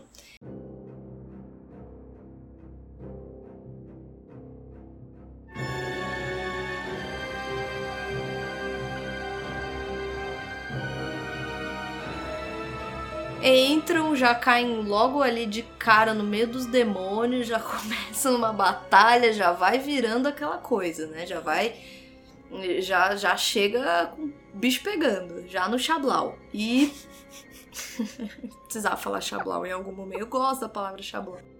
Mas é isso, eles chegam no Xablau. Isso, isso, Xablau. Chegam no Xablau mesmo, na batalha, na, na, na fritura mesmo e começam a se perder nesse reino e, e cair em, em, em, diversas armadilhas. Até que. E o, do... o Mephisto é gigantesco aqui, né? É literalmente gigantesco. Gigantesco, é. é, é, curioso, uma... né, essa, essa representação, né? Porque quem ouviu o Perpétuos, né, que a gente falava do Sandman, tinha o Lúcifer, né? Uhum. É que o Lúcifer, é, aqui ele tava mais para anjo caído do que para diabão, né? Tá. Mas uma, da, uma das representações de imagem que tem, eu não sei nem se você vai lembrar do, do momento que eu tô falando, posso encontrar aqui a página. É esse, esse, essa representação dos olhos. Porque Sim. a Bíblia tem essa. Tem uma, das né, uma das representações dos anjos uma das categorias de anjos, se não me engano, tem essa imagética dos olhos que estão em todos os ângulos, uhum, alguma coisa assim. Uhum. E aqui, em algum momento, ele aparece com esses olhos. Sim, sim. Né? Mas é um momento só. Depois ele toma aquela forma gigante que me lembra, sabe o quê? Hum. O Aladdin. Não tem aquele momento que o Jafar vira Sim, é, sim. Gênio, só que ele, ele vira um gênio do mal. Mas assim, a, a, representação de imagem me lembrou. Eu não sei se você lembra desse, desse uhum, trecho de Aladdin, uhum, que o Jafar uhum. vira um gênio por alguns segundos e ele cresce, ele vira uma figura alongada, sim, comprida, sim, preta, né? Comprida, negra, né? Nessa coisa escura, assim, do, e grandiosa e que completa todo o espaço ali e traz toda essa estética do, do inferno que a gente para para para o, o Ocidente interpreta como do inferno, né? Sim, sim. Enfim, mas ele tem essa. O Mephisto tem ali uma, uma proporção gigante. Ele fica o tempo todo dizendo: vocês nunca vão vencer, porque assim, aqui é o meu mundo. Vocês estão uhum. achando que vocês. Não é muito pretencioso, e de fato é. é Dos dois, é. os dois são muito pretenciosos. De novo, acho que aqui é uma característica que não vou dizer que une, porque não une, mas é uma característica, uma característica que os dois têm. Né? Eles são pretensiosos. É uma característica compartilhada. E Mephisto fala um pouco isso, como vocês estão achando que vocês iam vir aqui mesmo, no Hades, né? E me... Você vem na minha casa, me chama de amigo. e, e, então eles têm esse desafio, começa ali uma, uma espécie de uma batalha entre eles. E, e, e ele. O Mephisto começa a perceber que se ele não separar os dois ricos, Isso, é. que, não, que eles estão eles dando conta. É, que não vai, ele não vai vencer se é. ele não separar. E aqui, de novo, vem a, a sapiência de Roger Stern, porque uhum. ele usa esse momento, ele separa, então Mephisto separa os dois. E o, o Doutor Estranho cai numa espécie de, de pesadelo. É como uhum. se ele uhum ele tivesse usando é, de uma é, alucinação, ele causa uma espécie de alucinação no Doutor Estranho que ele revive a, a própria história. E aí, para o leitor de primeira viagem, ele tem um contato breve com a origem do Doutor Estranho. Uhum. E é doutor por isso, porque ah, ele era um neurocirurgião muito reconhecido, rico, bonito, etc e tal mas também muito arrogante o clássico. Pensa no clássico da medicina, é isso. e ele perde é, o movimento das mãos depois que ele sofre um acidente de carro num desses dias aí. Só que ali Mephisto brinca com esse lugar da arrogância, então o Doutor Estranho volta, é, ele revive essas, esses momentos, mas ele também estranha esses momentos. Ele uhum. também fica, ué, não, não, não, isso já passou, e eu não sou mais assim, eu não quero ser assim de novo. E ele começa a entender que aquilo é um abismo, que é uma espécie de é, artimanha para fazer com que ele perca as forças e, e ceda. E ele acorda desse. Ele ganha, né? Ele, ele se reconhece, ele reconhece que aquilo é uma armadilha e ele volta daquela armadilha. Enquanto isso, Mephisto chama para perto o Doutor Destino. Tá lá só na língua de cobra. Só hum. na língua de cobra. E manda ver na papinho. E diz: Olha, dá pra gente, eu posso te dar tudo que você. O que, que você quer? Porque ele percebe que o doutor, o doutor Destino ele tem uma pretensão muito grande na vida, né? Então ele, ele brinca com tipo, ah, eu posso te dar o que você quiser, o que, que você quer. E, e aí ele diz, mas para isso você tem que abrir mão do Doutor Estranho. E ele. Dá o Doutor Estranho. Você me dá, a gente faz uma troca. Eu te dou aqui, sei lá, sua mãe é o que você quer, então eu te dou sua mãe, você me entrega o Doutor Estranho. E aí a gente descobre que ele aceita isso. Uhum. É, ele parece aceitar isso. A mãe começa a tomar uma forma física. O Doutor Estranho se vê preso ali. E a mãe do, é, do, do destino aparece materializada. Só que nessa hora ele pega a mãe pela mão e diz: Vamos embora. mãe, sou eu, seu filho. Vamos embora, vim te salvar. A mãe fica muito confusa, como, como meu filho? Como que Não, tá primeiro, fazendo? eu tô morta. Não, é! eu tô viva. Segundo, ah, meu filho. Morfil. Morfil. Morfil, Morfil. Né? E, e rola um momento como o quê? De onde? Que? O que, que você tá fazendo aqui? Por que, que você veio me salvar, né? Não, que necessidade é essa, né? E ele pega ela pela mão e fala: Mãe, bora, acabou, vambora. Vim te pegar. Só que ela ela condena muito. É, é, quando ele fala que foi um trato, né? Exato. Aí ele, você fez um trato com o Mephisto por minha ela, né? causa. Né? É. Ela. Você errou, né? Você tá fazendo, tá fazendo errado. Ele vai, né? Vai dar errado. Não tem como não dar errado. Vai dar errado. E além disso, ela condena a própria atitude do filho de entregar o, o, amigo, entre mil aspas, porque não era, né? Mas o, o uhum. companheiro ali dele. E ela se recusa, basicamente se recusa a ir embora. Ela acorda e diz: Não, negativo, né? Isso aqui não. Isso aqui não faz sentido. Você tá fazendo. Tu tá fazendo errado.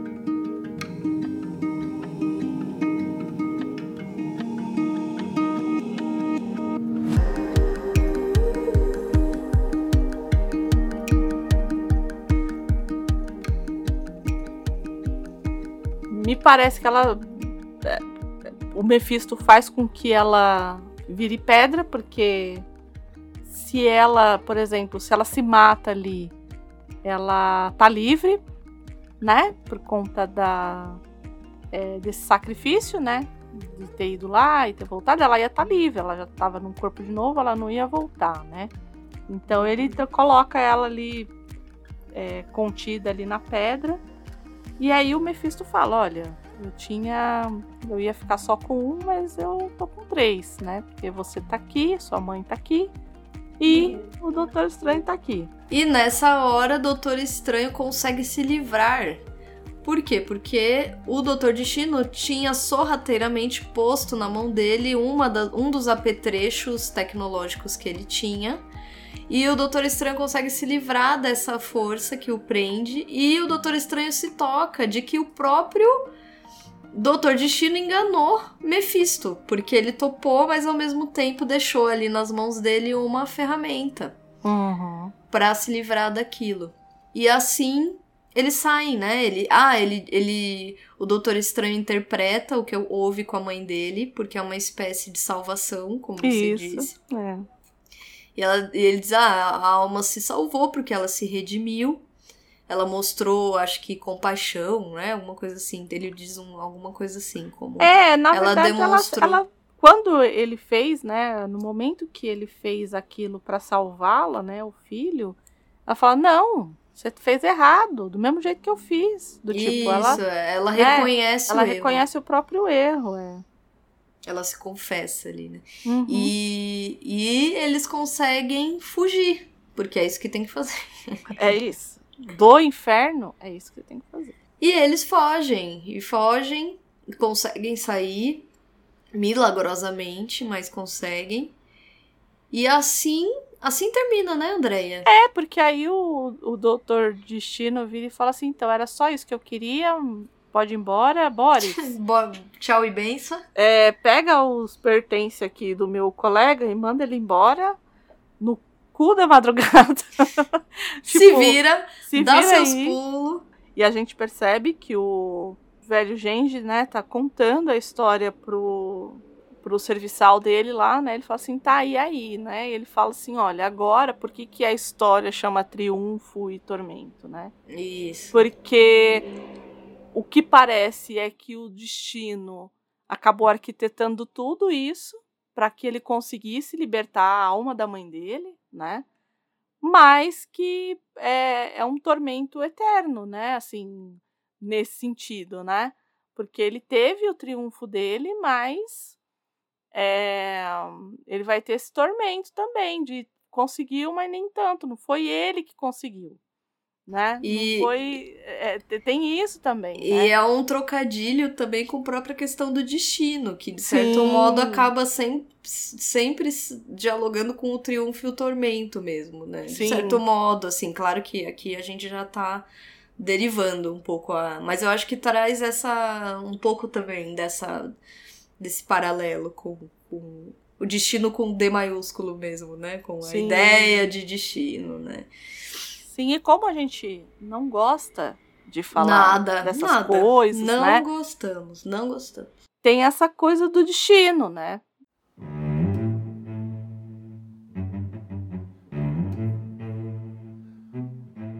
Porque o, o que o o velho, o velho Genji tá falando o tempo inteiro ali é, então, o destino que não é o homem de capa, mas o destino com D maiúsculo Isso. vai unir esses dois homens que são tão diferentes, né? né? Tem caminhos diferentes, mas que chegaram pela mesma via aqui, né?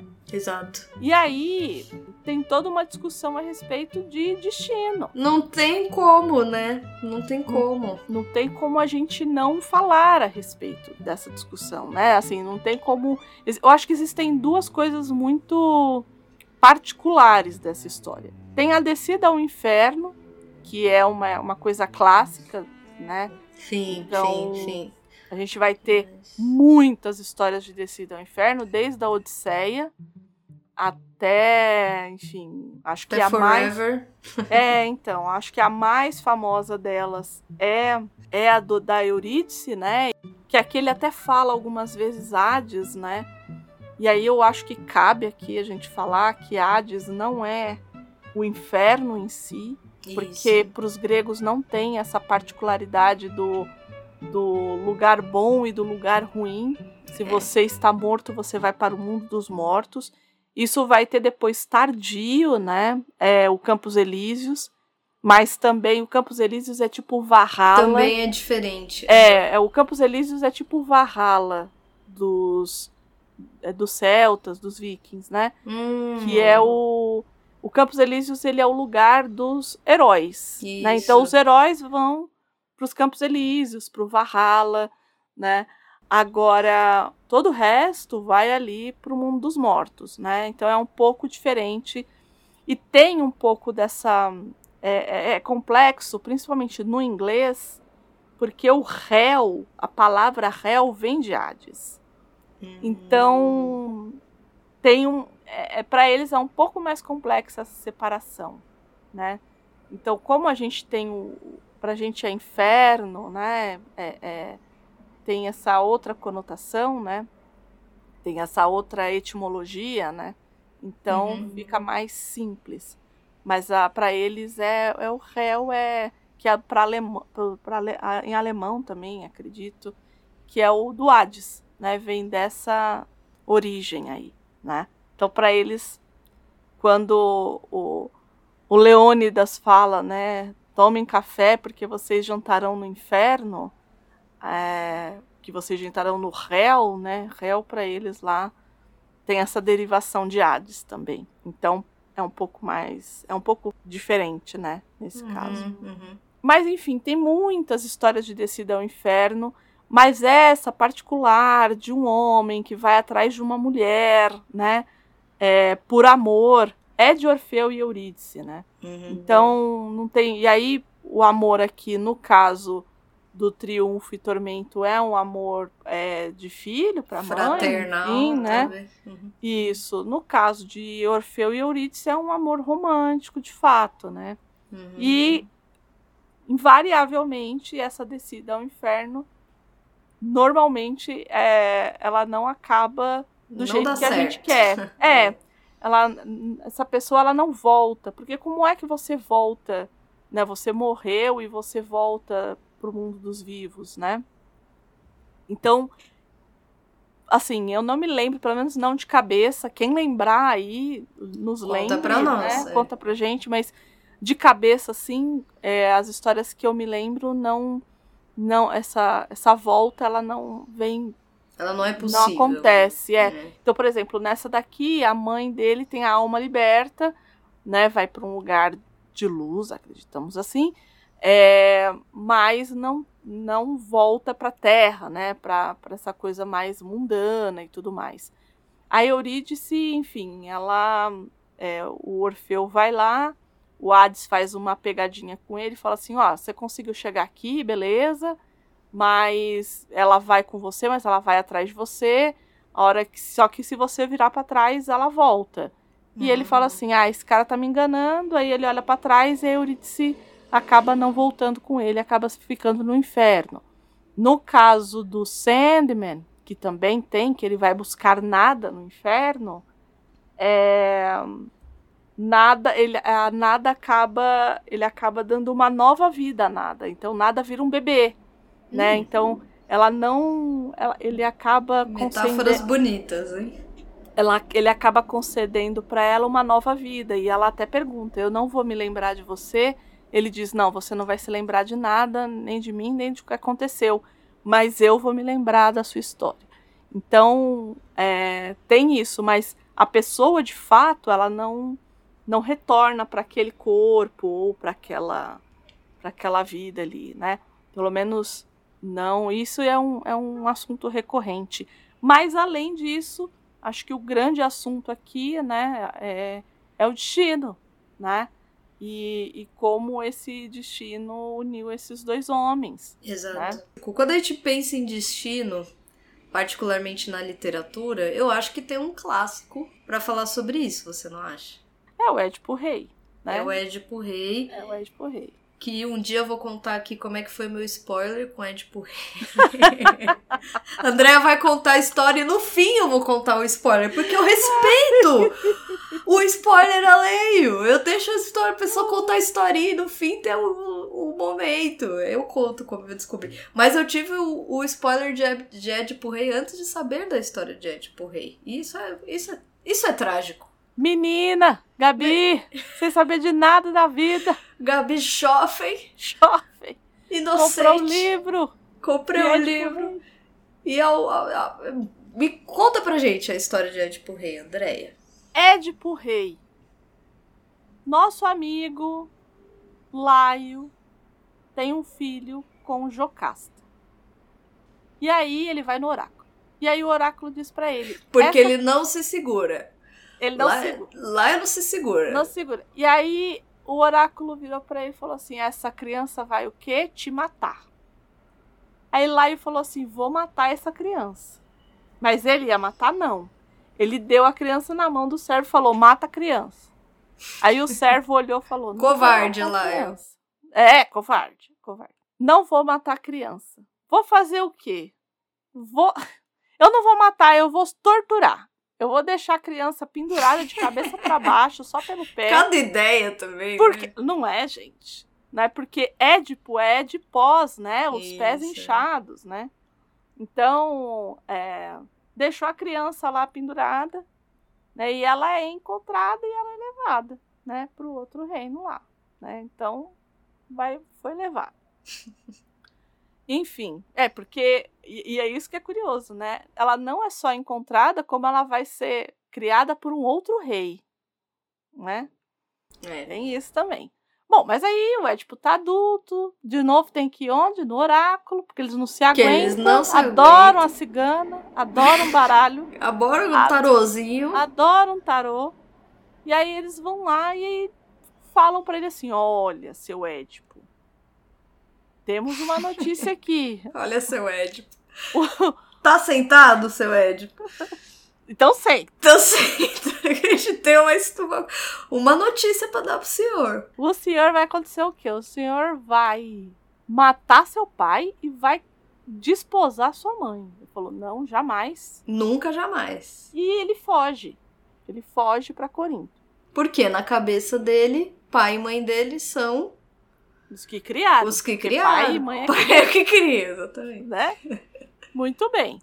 Aí no caminho que ele tá lá indo, aí ele pega o que que acontece? Ele encontra um sujeito, um ladrão, que ele acha que é um ladrão e mata o ladrão.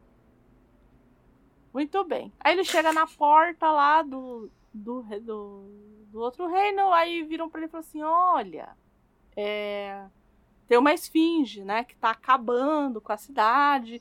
Aí a esfinge vira pra ele, faz uma, uma piadoca lá pra ele. Piadoca. né? Eu amo o termo piadoca.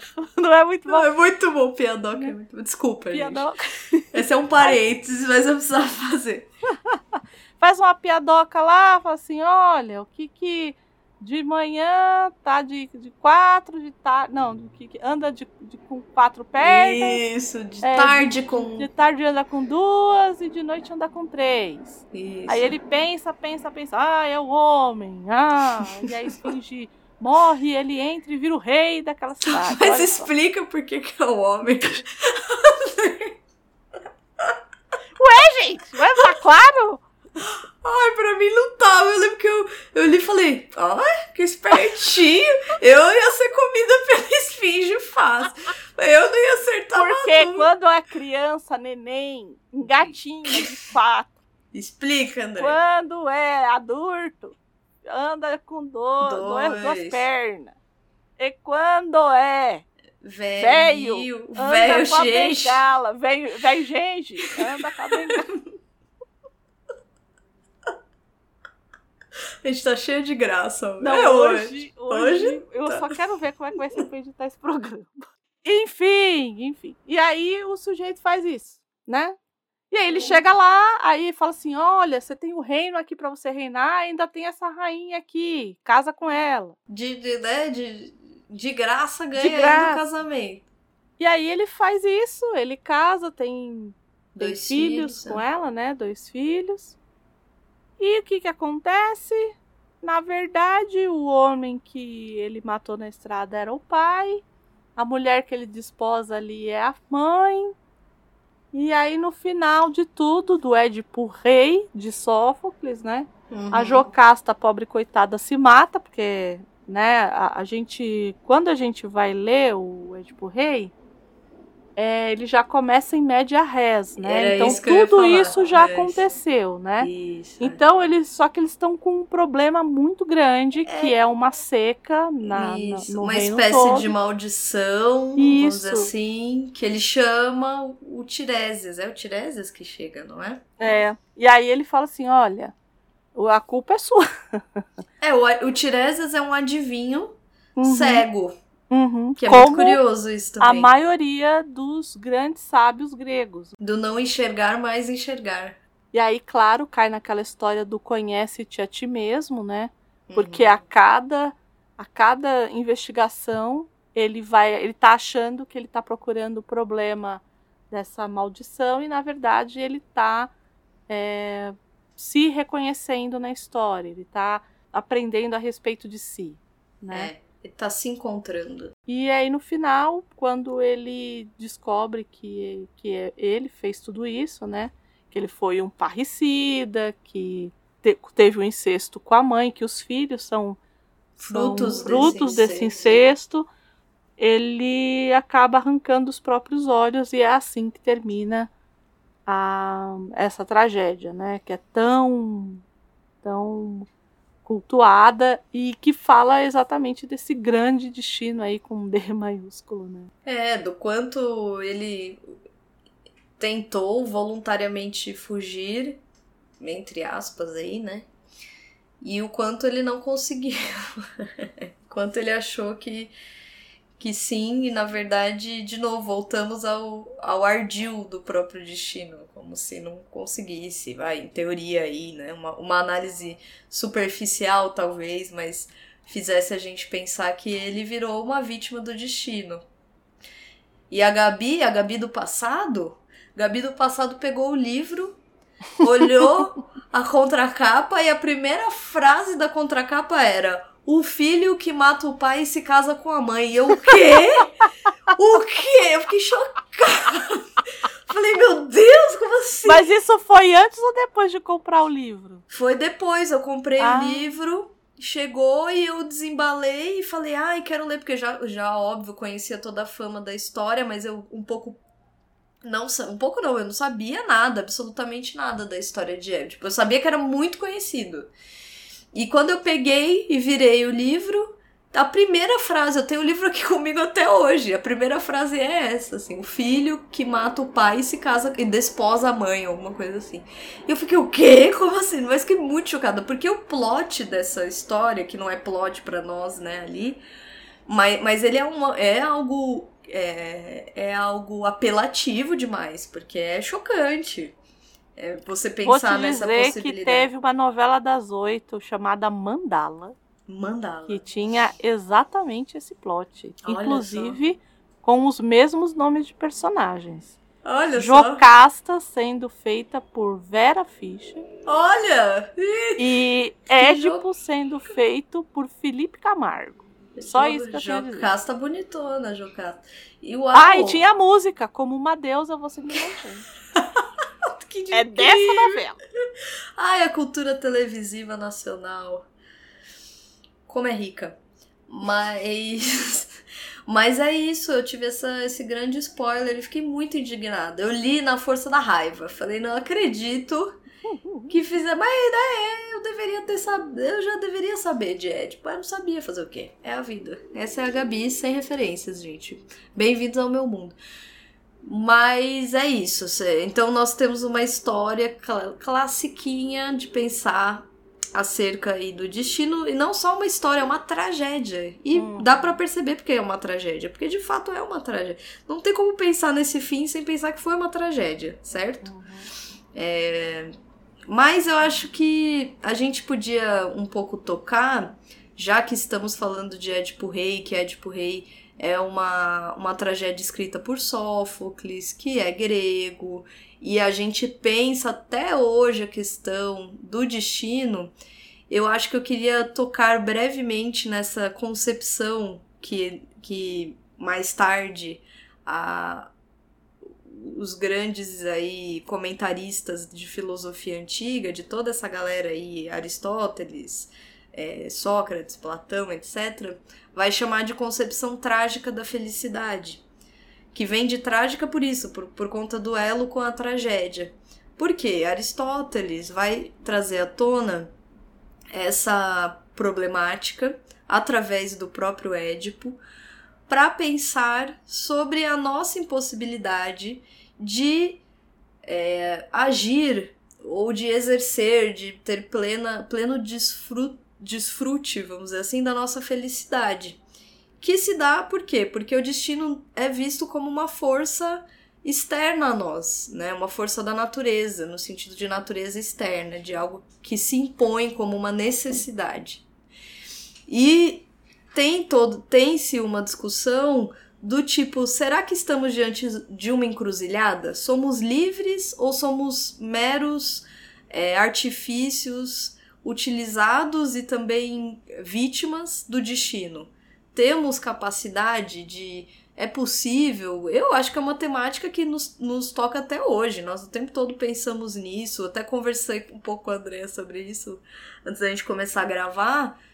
É, sobre como até as tecnologias funcionam, funcionam de um lugar que podem, podem trazer à tona essa inquietude de, de, de pensar que não somos livres, que no fim, porque Édipo. É, a, a ideia aqui de Aristóteles é pensar que Édipo tenta fugir desse destino e que ele é vítima o tempo todo, mesmo tentando fugir, aquilo acaba acontecendo. Pelo menos é isso, de novo, é, é assim que é a filosofia daquele, daquele lugar ali, da, a, até antes de Aristóteles, né? Eu tô pulando um pouco aí a, a, a tradição anterior a Aristóteles, mas é um pouco essa, essa é a questão. Há alguma coisa? A gente tem como tocar nesse lugar e, e, nós temos como exercer liberdade e não é só a liberdade do destino, mas temos como ser fel sermos felizes, não, não cairmos na concepção trágica. E o que Aristóteles traz é uma uma nova concepção para essa felicidade, que até ele ali, porque Aristóteles já é muito posterior, mas até ele ali a, a, a concepção era trágica mesmo, era somos vítimas de um destino que por vezes é trágico. Inclusive aqui no do, do Doutor Destino, o velho Genji, ele acho que logo na página 9, ele fala uma coisa assim pro, pro discípulo dele ali, pro, pro, é, para esse servo que tá ali, ele diz: Essa é a maldição do conhecimento que possuo. O destino ele é sempre visto é, o divinatório, ele, ele é o, o próprio, é, o próprio templo, é, o oráculo ali de Delfos, ele é sempre nas tragédias representado como essa grande catástrofe, assim, ele vai te dizer coisas muito catastróficas, pensar o destino é sempre muito trágico, não é uma uma uma uma benção, é uma maldição. Saber o futuro é uma maldição. A própria Cassandra, que é outra figura muito conhecida aí da, da dos gregos, que é essa uhum. figura que está sempre prevendo o futuro, mas ela tem uma maldição. Ela prevê e ninguém acredita nela. É imposta a ela essa espécie de maldição por Apolo. Ela decide que não vai dormir com Apolo. E Apolo diz: Ah, é, então tá. Então agora que você sabe da arte divinatória, de agora em diante você vai adivinhar o futuro, mas ninguém nunca vai acreditar em você. E ela é troiana, e sabemos o que acontece com Troia, não é mesmo? Uhum. E Cassandra prevê o que vai acontecer com Troia, mas ninguém acredita nela. Então as previsões, elas são sempre previsões e divinações catastróficas. E Aristóteles um pouco é, tenta é, trazer uma nova concepção, que é o seguinte: se, por exemplo, é, se você vai fazer um barco, você tenta fazer o barco da melhor forma possível. Um artesão que faz um barco, ele tenta fazer um, um barco da melhor forma possível. É, uma pessoa que, que constrói uma casa vai tentar construir a casa da melhor maneira possível. Ou seja, são todas vistas como artes. E Aristóteles enxerga a vida, viver como uma arte. E se você consegue, por exemplo, aí é toda a lógica dele, né? É, se você consegue, é, se a. É, como é que fala? Ele diz assim, por exemplo, toda arte, toda investigação tem em mira um bem qualquer. Porque você está fazendo, por exemplo, um barco e você quer que seja o melhor barco possível. E se viver é uma arte, como é a arte de fazer barcos, você também pode utilizar a vida de forma a bem viver. Bem viver também pode ser uma arte, ou seja, extrair da vida o que tem de melhor. E aí ele traz um conceito muito importante que é o conceito de virtude, que envolve uma, uma outra série de, de conceitos também, como prudência. E aí é, é a chave dele é essa. É, ele usa a, essa chave da, da, da problemática de Édipo para dizer: bom, se tivesse sido prudente, se tivesse não se afobado, se tivesse considerado as alternativas e se tivesse pensado, talvez ele pudesse escapar disso. Ou talvez, embora tudo fosse acontecer, ele poderia ter vivido isso de uma, uma outra, de um outro lugar. E aí ele vai trazer essa concepção que hoje em dia a gente fala como uma, uma concepção mais completiva. Ou seja, você consegue, a partir do, da, do, do bom. Como é que fala? Da, da boa interação entre esses conceitos, do, do ato de viver como uma atividade humana e por ser uma atividade humana, ela, ela tem uma finalidade, como e a finalidade é bem viver. Você usa nessa prática, nessa vida, nessa sua vida prática, você consegue atuar é, você consegue se tornar sábio, a intenção é essa, né? Você se tornar bem experiente, bem sábio, com prudência, com a justa medida, e aí, bom, poderíamos derivar várias coisas, uhum. para viver bem. E aí você fala, ai, Gabi, você tá aqui viajando, ele tá falando de uma coisa que é subjetiva. Pro Aristóteles, a maior. A maior é, o maior exemplo disso era, era a política. Porque um bom político ele vai saber manejar a economia, ele vai saber manejar as, a, o tesouro, ele vai saber dar a essa população uma boa vida. Então tinha para o mundo grego ética, é, moral e ética caminhavam muito junto. A filosofia se tornou muito ética no sentido de trazer intenções para a vida. Você você tornava aquilo útil para a vida ali é, da cidade, da polis. Uhum. Então, é, é, interessante como ele maneja a, a ideia do destino, porque diz, ok, então tá, né? Nós, como nós humanos, podemos lidar com algo incontrolável. Ué, nós não temos como lidar com algo incontrolável, mas nós temos como nós mesmos mudarmos e tentarmos escapar ou, ou, ou vi, bem viver com o que nos é dado.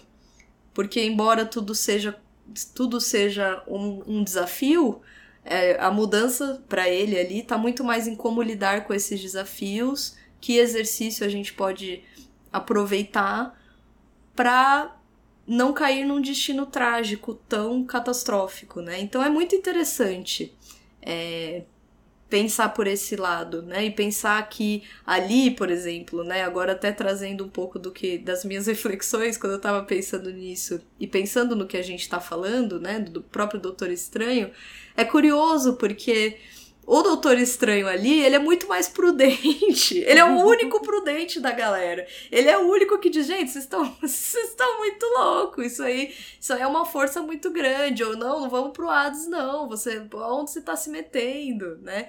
E no fim das contas, olha quem é o antagonista dele, é o destino. Então, assim, tem. É, claro que aqui eu também tô é, trazendo é, aspectos de outras esferas, eu sei disso. Mas foi um pouco assim que me, que me soou quando eu terminei de, de pensar e de, de um pouco trazer isso para nossa pauta, que tem tem sempre respingos, né? Não, não é na filosofia a gente fala, a gente sempre fala, né? Não é à toa que os clássicos são os clássicos, porque são temáticas, são é, dilemas que nos acompanham até hoje como sociedade, como é, seres humanos que estão aí, que estão é, o tempo todo, a gente até brincou, né? Tem muita gente que ainda procura, pode não fazer divinação através das vísceras, que era algo que se fazia na, na Grécia Antiga. Uhum. Mas a gente tá, tem pessoas que, que procuram é, taróloga, tarólogas. Tem muita gente que ainda, ainda estuda astrologia e leva muito a sério os signos. Então, Ai. É! tem! É, tem! É, é muito, é muito curioso como a gente poderia até se questionar, né? Será que é algo inerente a nós ou não? E por que, que a gente tem toda essa temática? Não, né? não, não é não, não. Né não, né não, né não. Não, signo não. Ai, meu Deus, eu choro muito que eu sou de câncer. Não, gente. Não, você não. está fazendo isso errado. Seja, seja menos. É, Aristóteles, será que Aristóteles concordaria? Não sabemos. Mas é, mas, é, mas é bonito, eu acho muito bonito pensar isso, porque ele diz bem claramente: o fim, a finalidade, né? O fim como finalidade da vida humana é a sua felicidade. Como toda arte. Qualquer arte que você. Um bom escultor faz o quê? Boas esculturas. Então, se viver também é uma arte, também é possível transformar atitudes é, e, e, e tomar atitudes conscientes para bem viver e para buscar uma felicidade possível, né? Um pouco esse lugar, assim, né? Do, da temperança mesmo, do, do meio termo. É um pouco se contrapondo a essa, a essa ao, ao seu oposto, que é a de, destemperança, né? Que é o para os gregos era ibris, que é que é esse momento de cólera incrível ou de grandes emoções. Então, um pouco escapar disso e tender para algo mais real, para algo mais palpável. Eu acho muito bonito, porque transforma em ética mesmo, transforma em, em atitude, né? Um pouco uma visão da, da possibilidade, né? E, e, olhar com mais. de uma forma mais. É, pragmática, vamos dizer assim, para a realidade, né? O que dá para fazer com o que tem aqui? E como é possível estabelecer o que a gente tem. Claro, estamos dizendo de algo muito distante, sabemos que a vida na sua prática não é bem assim, claro. Não, vou, não quero, nunca gostaria de, de ter discurso coach, mas é interessante pensar sobre isso, é o, que, é o que filósofos fazem, afinal, né? Mas não tinha como, não tinha como falar de destino, gente. sem trazer o meu queridinho, o o Aristóteles. O Ari. O nosso tio Ari. O Ari. Gost, gostemos de tio Ari. Então, mas assim, a, lembrando que estamos falando de um podcast que se chama Livros em Cartaz, acho que cabe a gente falar um pouquinho do filme do Doutor Estranho, não acha, Andreia? É, o, o filme lá de 2016, né? O filme de 2016. O que, que você achou? Jo joguei, sai correndo.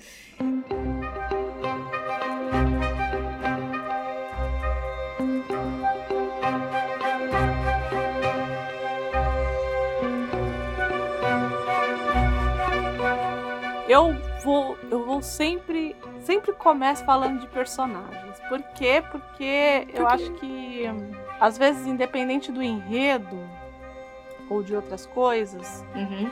é, eu preciso me apaixonar pelas personagens. Né? E é curioso como, como as, essas coisas se dão de formas diferentes quando a gente vai para uma outra mídia, né? Então, quando você lê um livro que você gosta muito e você tem uma é, e você gosta muito dos personagens do livro, quando eles vão para a tela e aí é, é uma decisão, como é, que você faz, é, né? Como é. que como que se dá, né? Concordo. É então, é sempre uma escolha, você tira algo ou acrescenta algo, não tem né? jeito, é, concordo.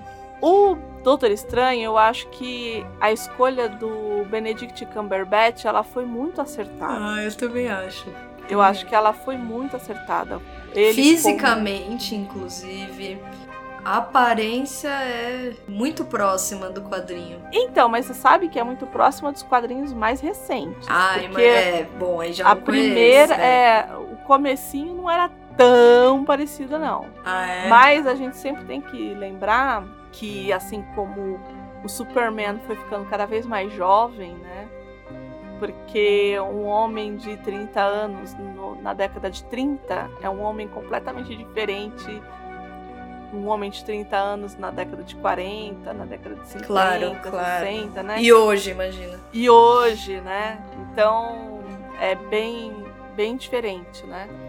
Mas eu acho que foi uma escolha boa. Eu gosto do Benedito, do, do Benedito, como eu brinco. Benedito. Eu gosto dele. Ah, eu, eu acho, também, eu, eu acho eu acho ele um bom. Tem gente que fala que ele só faz Sherlock, eu discordo. Ah, eu que discordo todos, também. Eu, eu super discordo. Assim, é, a pessoa fala assim: ah, não, o único personagem que ele faz é Sherlock Holmes em tudo. É o Doutor Estranho, Sherlock Holmes. É... Ah, mas nossa. É, teve gente que eu ouvi falar isso, por exemplo. E aí a gente vê o ataque dos cães, né? É, exatamente, exatamente. Que não tem nada a ver, que é, é completamente diferente, enfim. É, nem vou entrar nesse mérito. O filme em si eu achei fraco. É fraco. Eu acho ele visualmente deslumbrante. É, eu ia tocar nesse tema, porque. Eu acho ele deslumbrante. Eu acho que eles conseguiram toda a viagem de LSD isso, do Isso, exatamente, era isso que eu ia falar. Eles conseguiram traduzir muito bem em imagem isso. Eles conseguiram, né? Assim, para quem não sabe, né? O, o Doutor Estranho foi criado ali em 63, né? Imagina, gente. É, então, no auge do LSD, né? Eu, eu, eu não estou aqui dizendo que o Steve Dicto utilizava, veja bem, Uhum. né? Não, eu não estou dizendo que não. Advogados Mas- não nos procurem. Não nos procurem. Não sabemos de nada. É. Não com o homem. Mas é, a estética, né, dessa, é, dessa contracultura, enfim, É. ela tá muito presente. Muito, muito, Né? muito. Nesse, nesse quadrinho menos, mas eu comecei a ler os outros que você me Aham. mandou e levei até um susto. Falei, uau! É muito diferente, né? É, uau! Como tem mesmo. Então, tem um, um, um quê ali, né? Bastante. E aí, no filme, né, diferente da história, é, da primeira história dele ali, no filme ele acaba do mesmo jeito, né, a origem, né? Ele acaba tendo acidente, né, é, e acaba perdendo né, a, a destreza ali com as mãos, a mão- as mãos ficam tremendo o tempo inteiro, e para um cirurgião isso é a morte, de fato, né? Ah, sim. sim. É, então, e aí ele vai tentando de tudo até que falam pra ele, olha, tem um lugar assim, assim, assim que trataram a minha ao invés do corpo a mente, ele vai pra esse lugar e ele é treinado pela anciã, que é a Tilda Swinton, que, Que eu eu amo. Também, gente. Tilda Swinton, se fizer qualquer coisa, eu vou gostar. Eu preciso. É, Ela é E a- muito boa atriz. e a personagem nos quadrinhos ela era um homem, era um ancião mesmo. Né? A última vez que eu assisti Tilda Swinton recentemente foi esse curta do Almodóvar, que tem aí, acho que quase quase meia hora, se não me engano, acho que 20 minutos, sei lá, uma coisa assim. Que se chama Voz Humana. É lindo, é lindo. Ah, vou procurar. É baseada numa peça do Jean Cocteau. Que se Hum, chama Voz Humana. procurar. É, é um monólogo. E, e é todo ela. É assim, é ela. É, é- é ela que conduz, é ela que coloca. Então você consegue ver a, a majestade que é Tilda Swinton. Porque ela, porque ela traz uma presença, assim, absoluta. Muito, muito bonito. Enfim, paralelos aqui, né? é, eu vou, vou procurar. Essa eu não vi. E, e ela faz a anciã, né? Que ele fala assim: me ensina. Ela não. Acho ótimo. E aí, bom, enfim, ele começa, né? Nessa descoberta e tudo mais, enfim, dos, das artes mágicas. Enfim, ele é meio jogado de paraquedas ali naquele mundo e tal. E paralelo a isso, tem um fanático, né? Que é o Caici. Ela já tá rindo. Ai, gente, não aguentamos. Esse podcast não deveria chamar livros em cartaz. A gente todo. Mads Milkas. Porque a gente só fala dele. Todo podcast cai nele. É uma coisa impressionante. A gente gosta muito dele. Não, Fazer então, o quê? Mas o é o problema, destino. o problema é o destino. O problema não é esse. O problema é que os dois É. últimos, né? O de 007 e esse, É, né? mas das outras E ele fazendo o quê? Fazendo o quê? Vilão. De novo. Ai, fico muito Ai, brava. gente, ó. O Hollywood, se você tá ouvindo a gente. É, gente. Ai, Meu gente, vira Deus. essa página, sabe? É, Ah, já, foi, né? anos 90 já foi, loucas. Mas é ele. É o ele que faz aí. o, Cais, o Caecilius, né? Que é o cara que é o, o super fanático pelo Dormammu, né? Que é o que é o dono da dimensão negra e que quer todos os mundos pra ele, enfim. E aí tem uma batalha mística, é aquela coisa, e eu gosto muito dessa dessas, é porque assim, no caso do Doutor Estranho, É, é, é, é, é muito parecido com o que você tem lá em Harry Potter, por exemplo. é.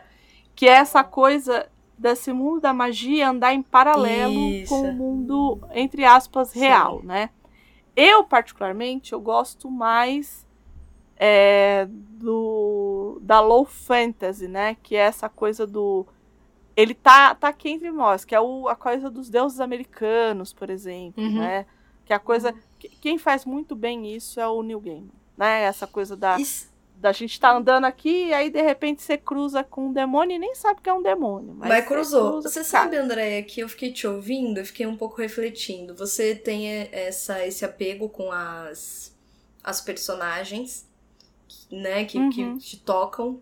E eu fico pensando que eu tenho, talvez, uma leitura é, de temática que é engraçada. Porque, por exemplo, eu, quando assisti o Doutor Estranho, você lembra que eu comentei com você que eu tinha assistido, que eu gostei, e você Sim, veio sim. com toda essa questão do LSD e me trouxe uma série de referências.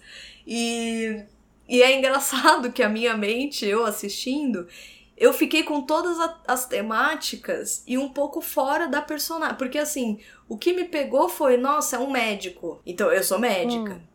E aí tem a coisa da magia, que eu amo, eu sou toda mística, gente. Eu adoro, adoro uma um, um misticismo, pra chamar de meu. Gosto do tema, já gostei mais, mas é algo que eu gosto. Doutor Estranho também brinca com a ideia de espaço-tempo. É o tempo todo aquela dobra, dobradura do, do arquitetônica, né? Uma coisa que dobra na Uhum. outra, que vira um espaço que não tava ali. Eu adoro essa temática do espaço-tempo. Então me, me pegou pela temática. É muito engraçado. Você fala assim, ah, você se identificou com o Doutor Estranho? Não, acho que nem passou muito pela minha cabeça, assim, né? Não, não, não, não- é uma personagem que tá muito no meu mundo, vamos dizer assim. Eu vou prestar mais atenção. E é curioso, foi algo que agora, a gente fazendo o programa mesmo e eu te ouvindo, eu, eu tive um pouco essa esse meu esse meu insight. Porque é, o nosso programa, por exemplo, de A Filha Perdida, foi um pouco isso de novo comigo. Porque o que me pegou ali foi a temática. Você lembra que a gente conversou sobre isso? Uhum. O que me, pe- Uhum. o que me pe- pegou, de certo modo, ali foi muito a temática. É, E aqui, de novo, eu acho que o Doutor Estranho foi um pouco a temática. Olha, vivendo e aprendendo. Conhece-te a ti mesmo. Vivendo. Vivendo e aprender nu. aprendendo. Então, no meu caso, eu sei que eu tenho isso com personagens. Que legal, Então, né? Por exemplo, é, por exemplo, eu e eu, acho que é por isso que eu que pra mim, por exemplo, ler o 007 foi tão É, doloroso. exatamente. Então, tudo faz sentido. Tudo faz sentido agora.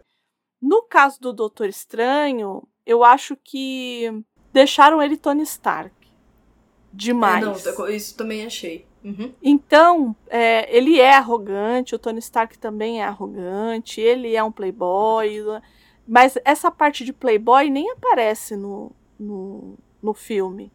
É, mas a personagem tá com essa carga toda mesmo. Eu acho o, o, o Tony Stark, né, feito pelo Robert Downey Jr., enfim, eu acho ele muito. Ele é Coerente. muito coerente dentro da proposta dele. Entende? Então, assim, pra mim é difícil. Pra mim é extremamente difícil. Por quê? Mas por quê? Porque quando você vai adaptar um, um quadrinho, né, é, mais importante do que toda a história dele é a personagem. E eu acho que é por isso que eu sou tão ligada nas personagens.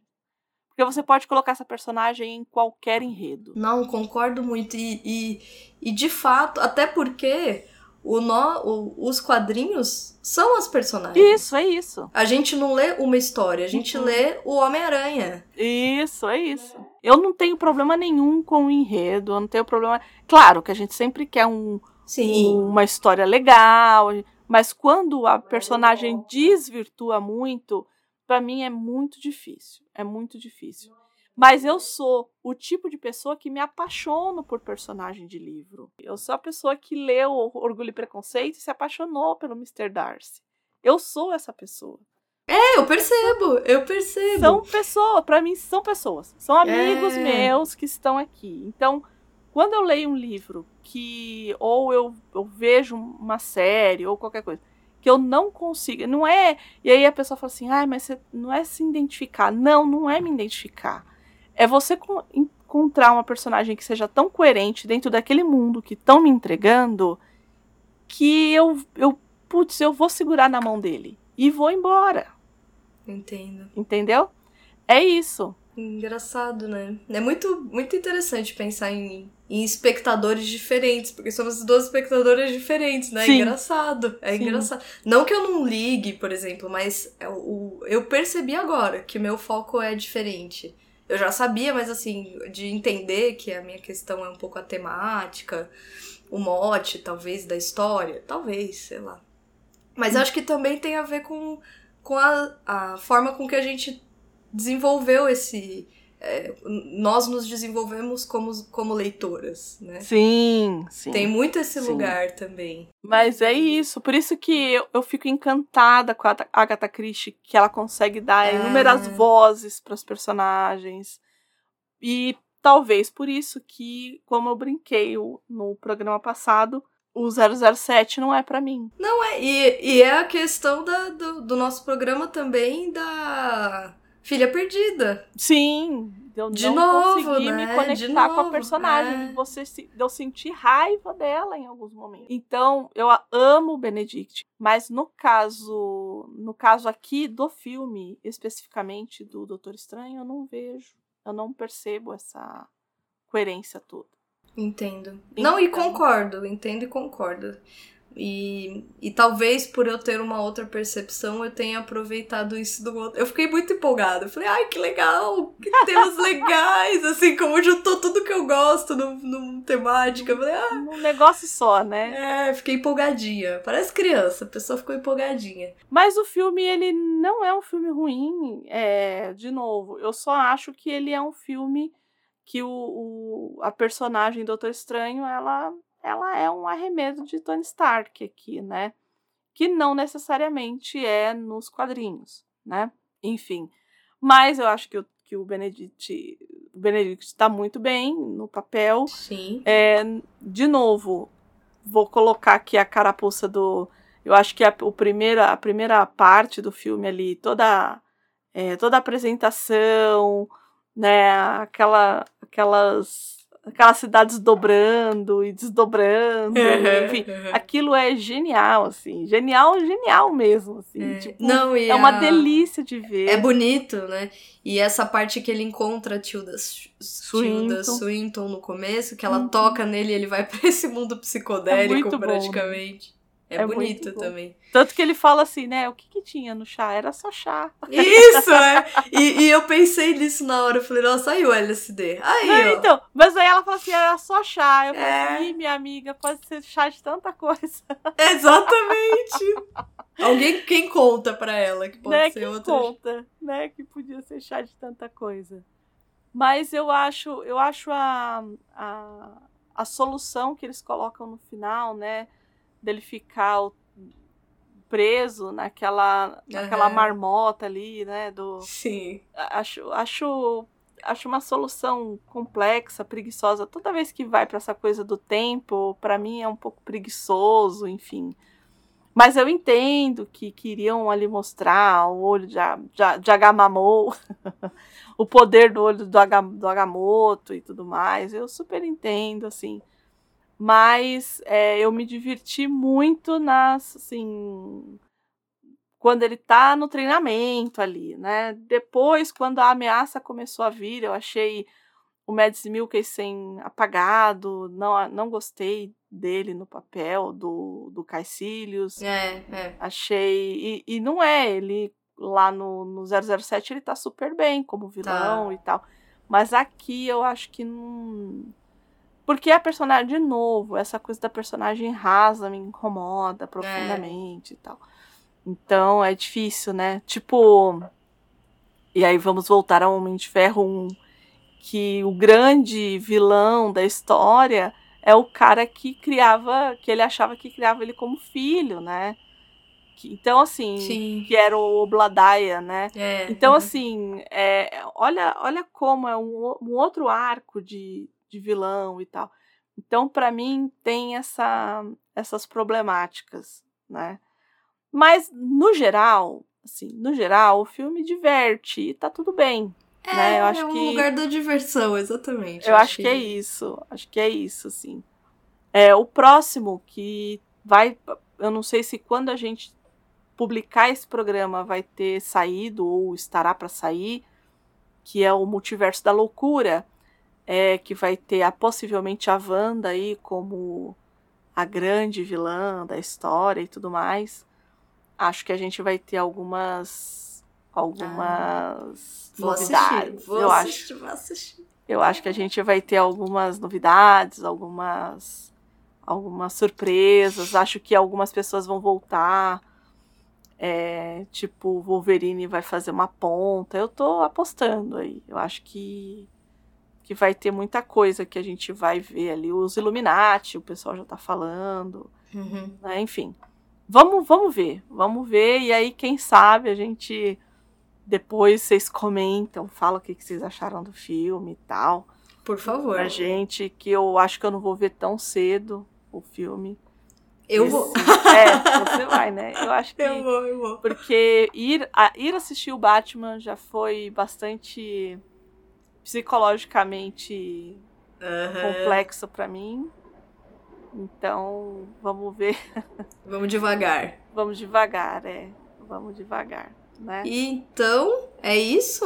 É isso, gente. Eu só tenho a agradecer vocês terem ficado aqui com a gente esse tempão falando a respeito de Doutor Estranho e de destinos e descidas ao inferno e tudo mais.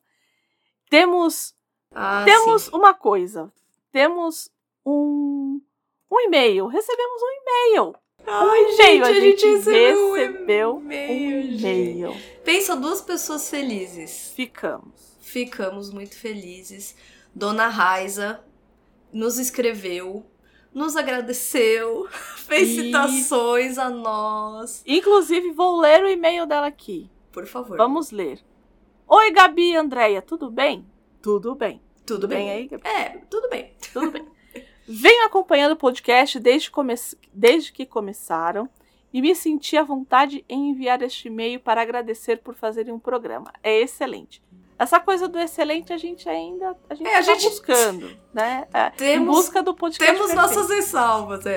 É, mas ficamos muito felizes que está Muito. tocando o seu coraçãozinho aí. Inclusive, estou ansiosa pelo próximo. Ah, bom. Os temas aguçam a curiosidade, o programa tem muito conteúdo interessante que vocês passam de maneira assertiva. Além de que a vontade de entrar de penetra no bate-papo, inclusive sempre dou muita risada ouvindo, diga-se o porquê ah, excelente, velho. da Marília Gabriela. Chorei de rir. Obrigada por fazerem um programa tão inteligente, divertido e auspicioso. Ai, que bonitinho. Não é? Em tempos tão duros é acolhedor ouvir livros em cartaz. Um grande abraço com muito carinho.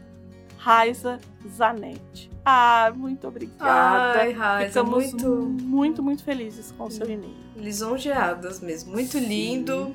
E como é que faz?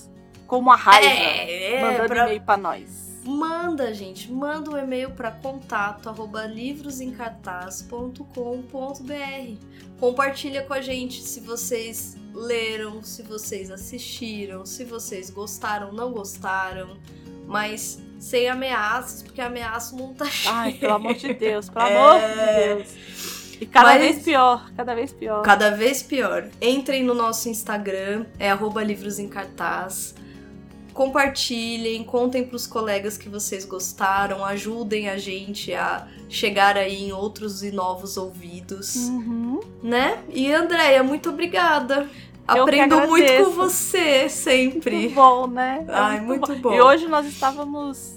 Especialmente, É porque, gente, a gente veio de uma semana tão difícil né? que eu acho que foi isso. Então é um. Atribuladíssimas, cansadas, fisicamente cansadas. Então a gente tá um pouco. Agitadinhas, agitadinhas. Ai, bom, é gostoso, foi No bom. mínimo, né? Muito obrigada a todo mundo. E é isso. Cuidem-se e até a próxima. Até a próxima, gente. Tchau, tchau. Tchau, tchau.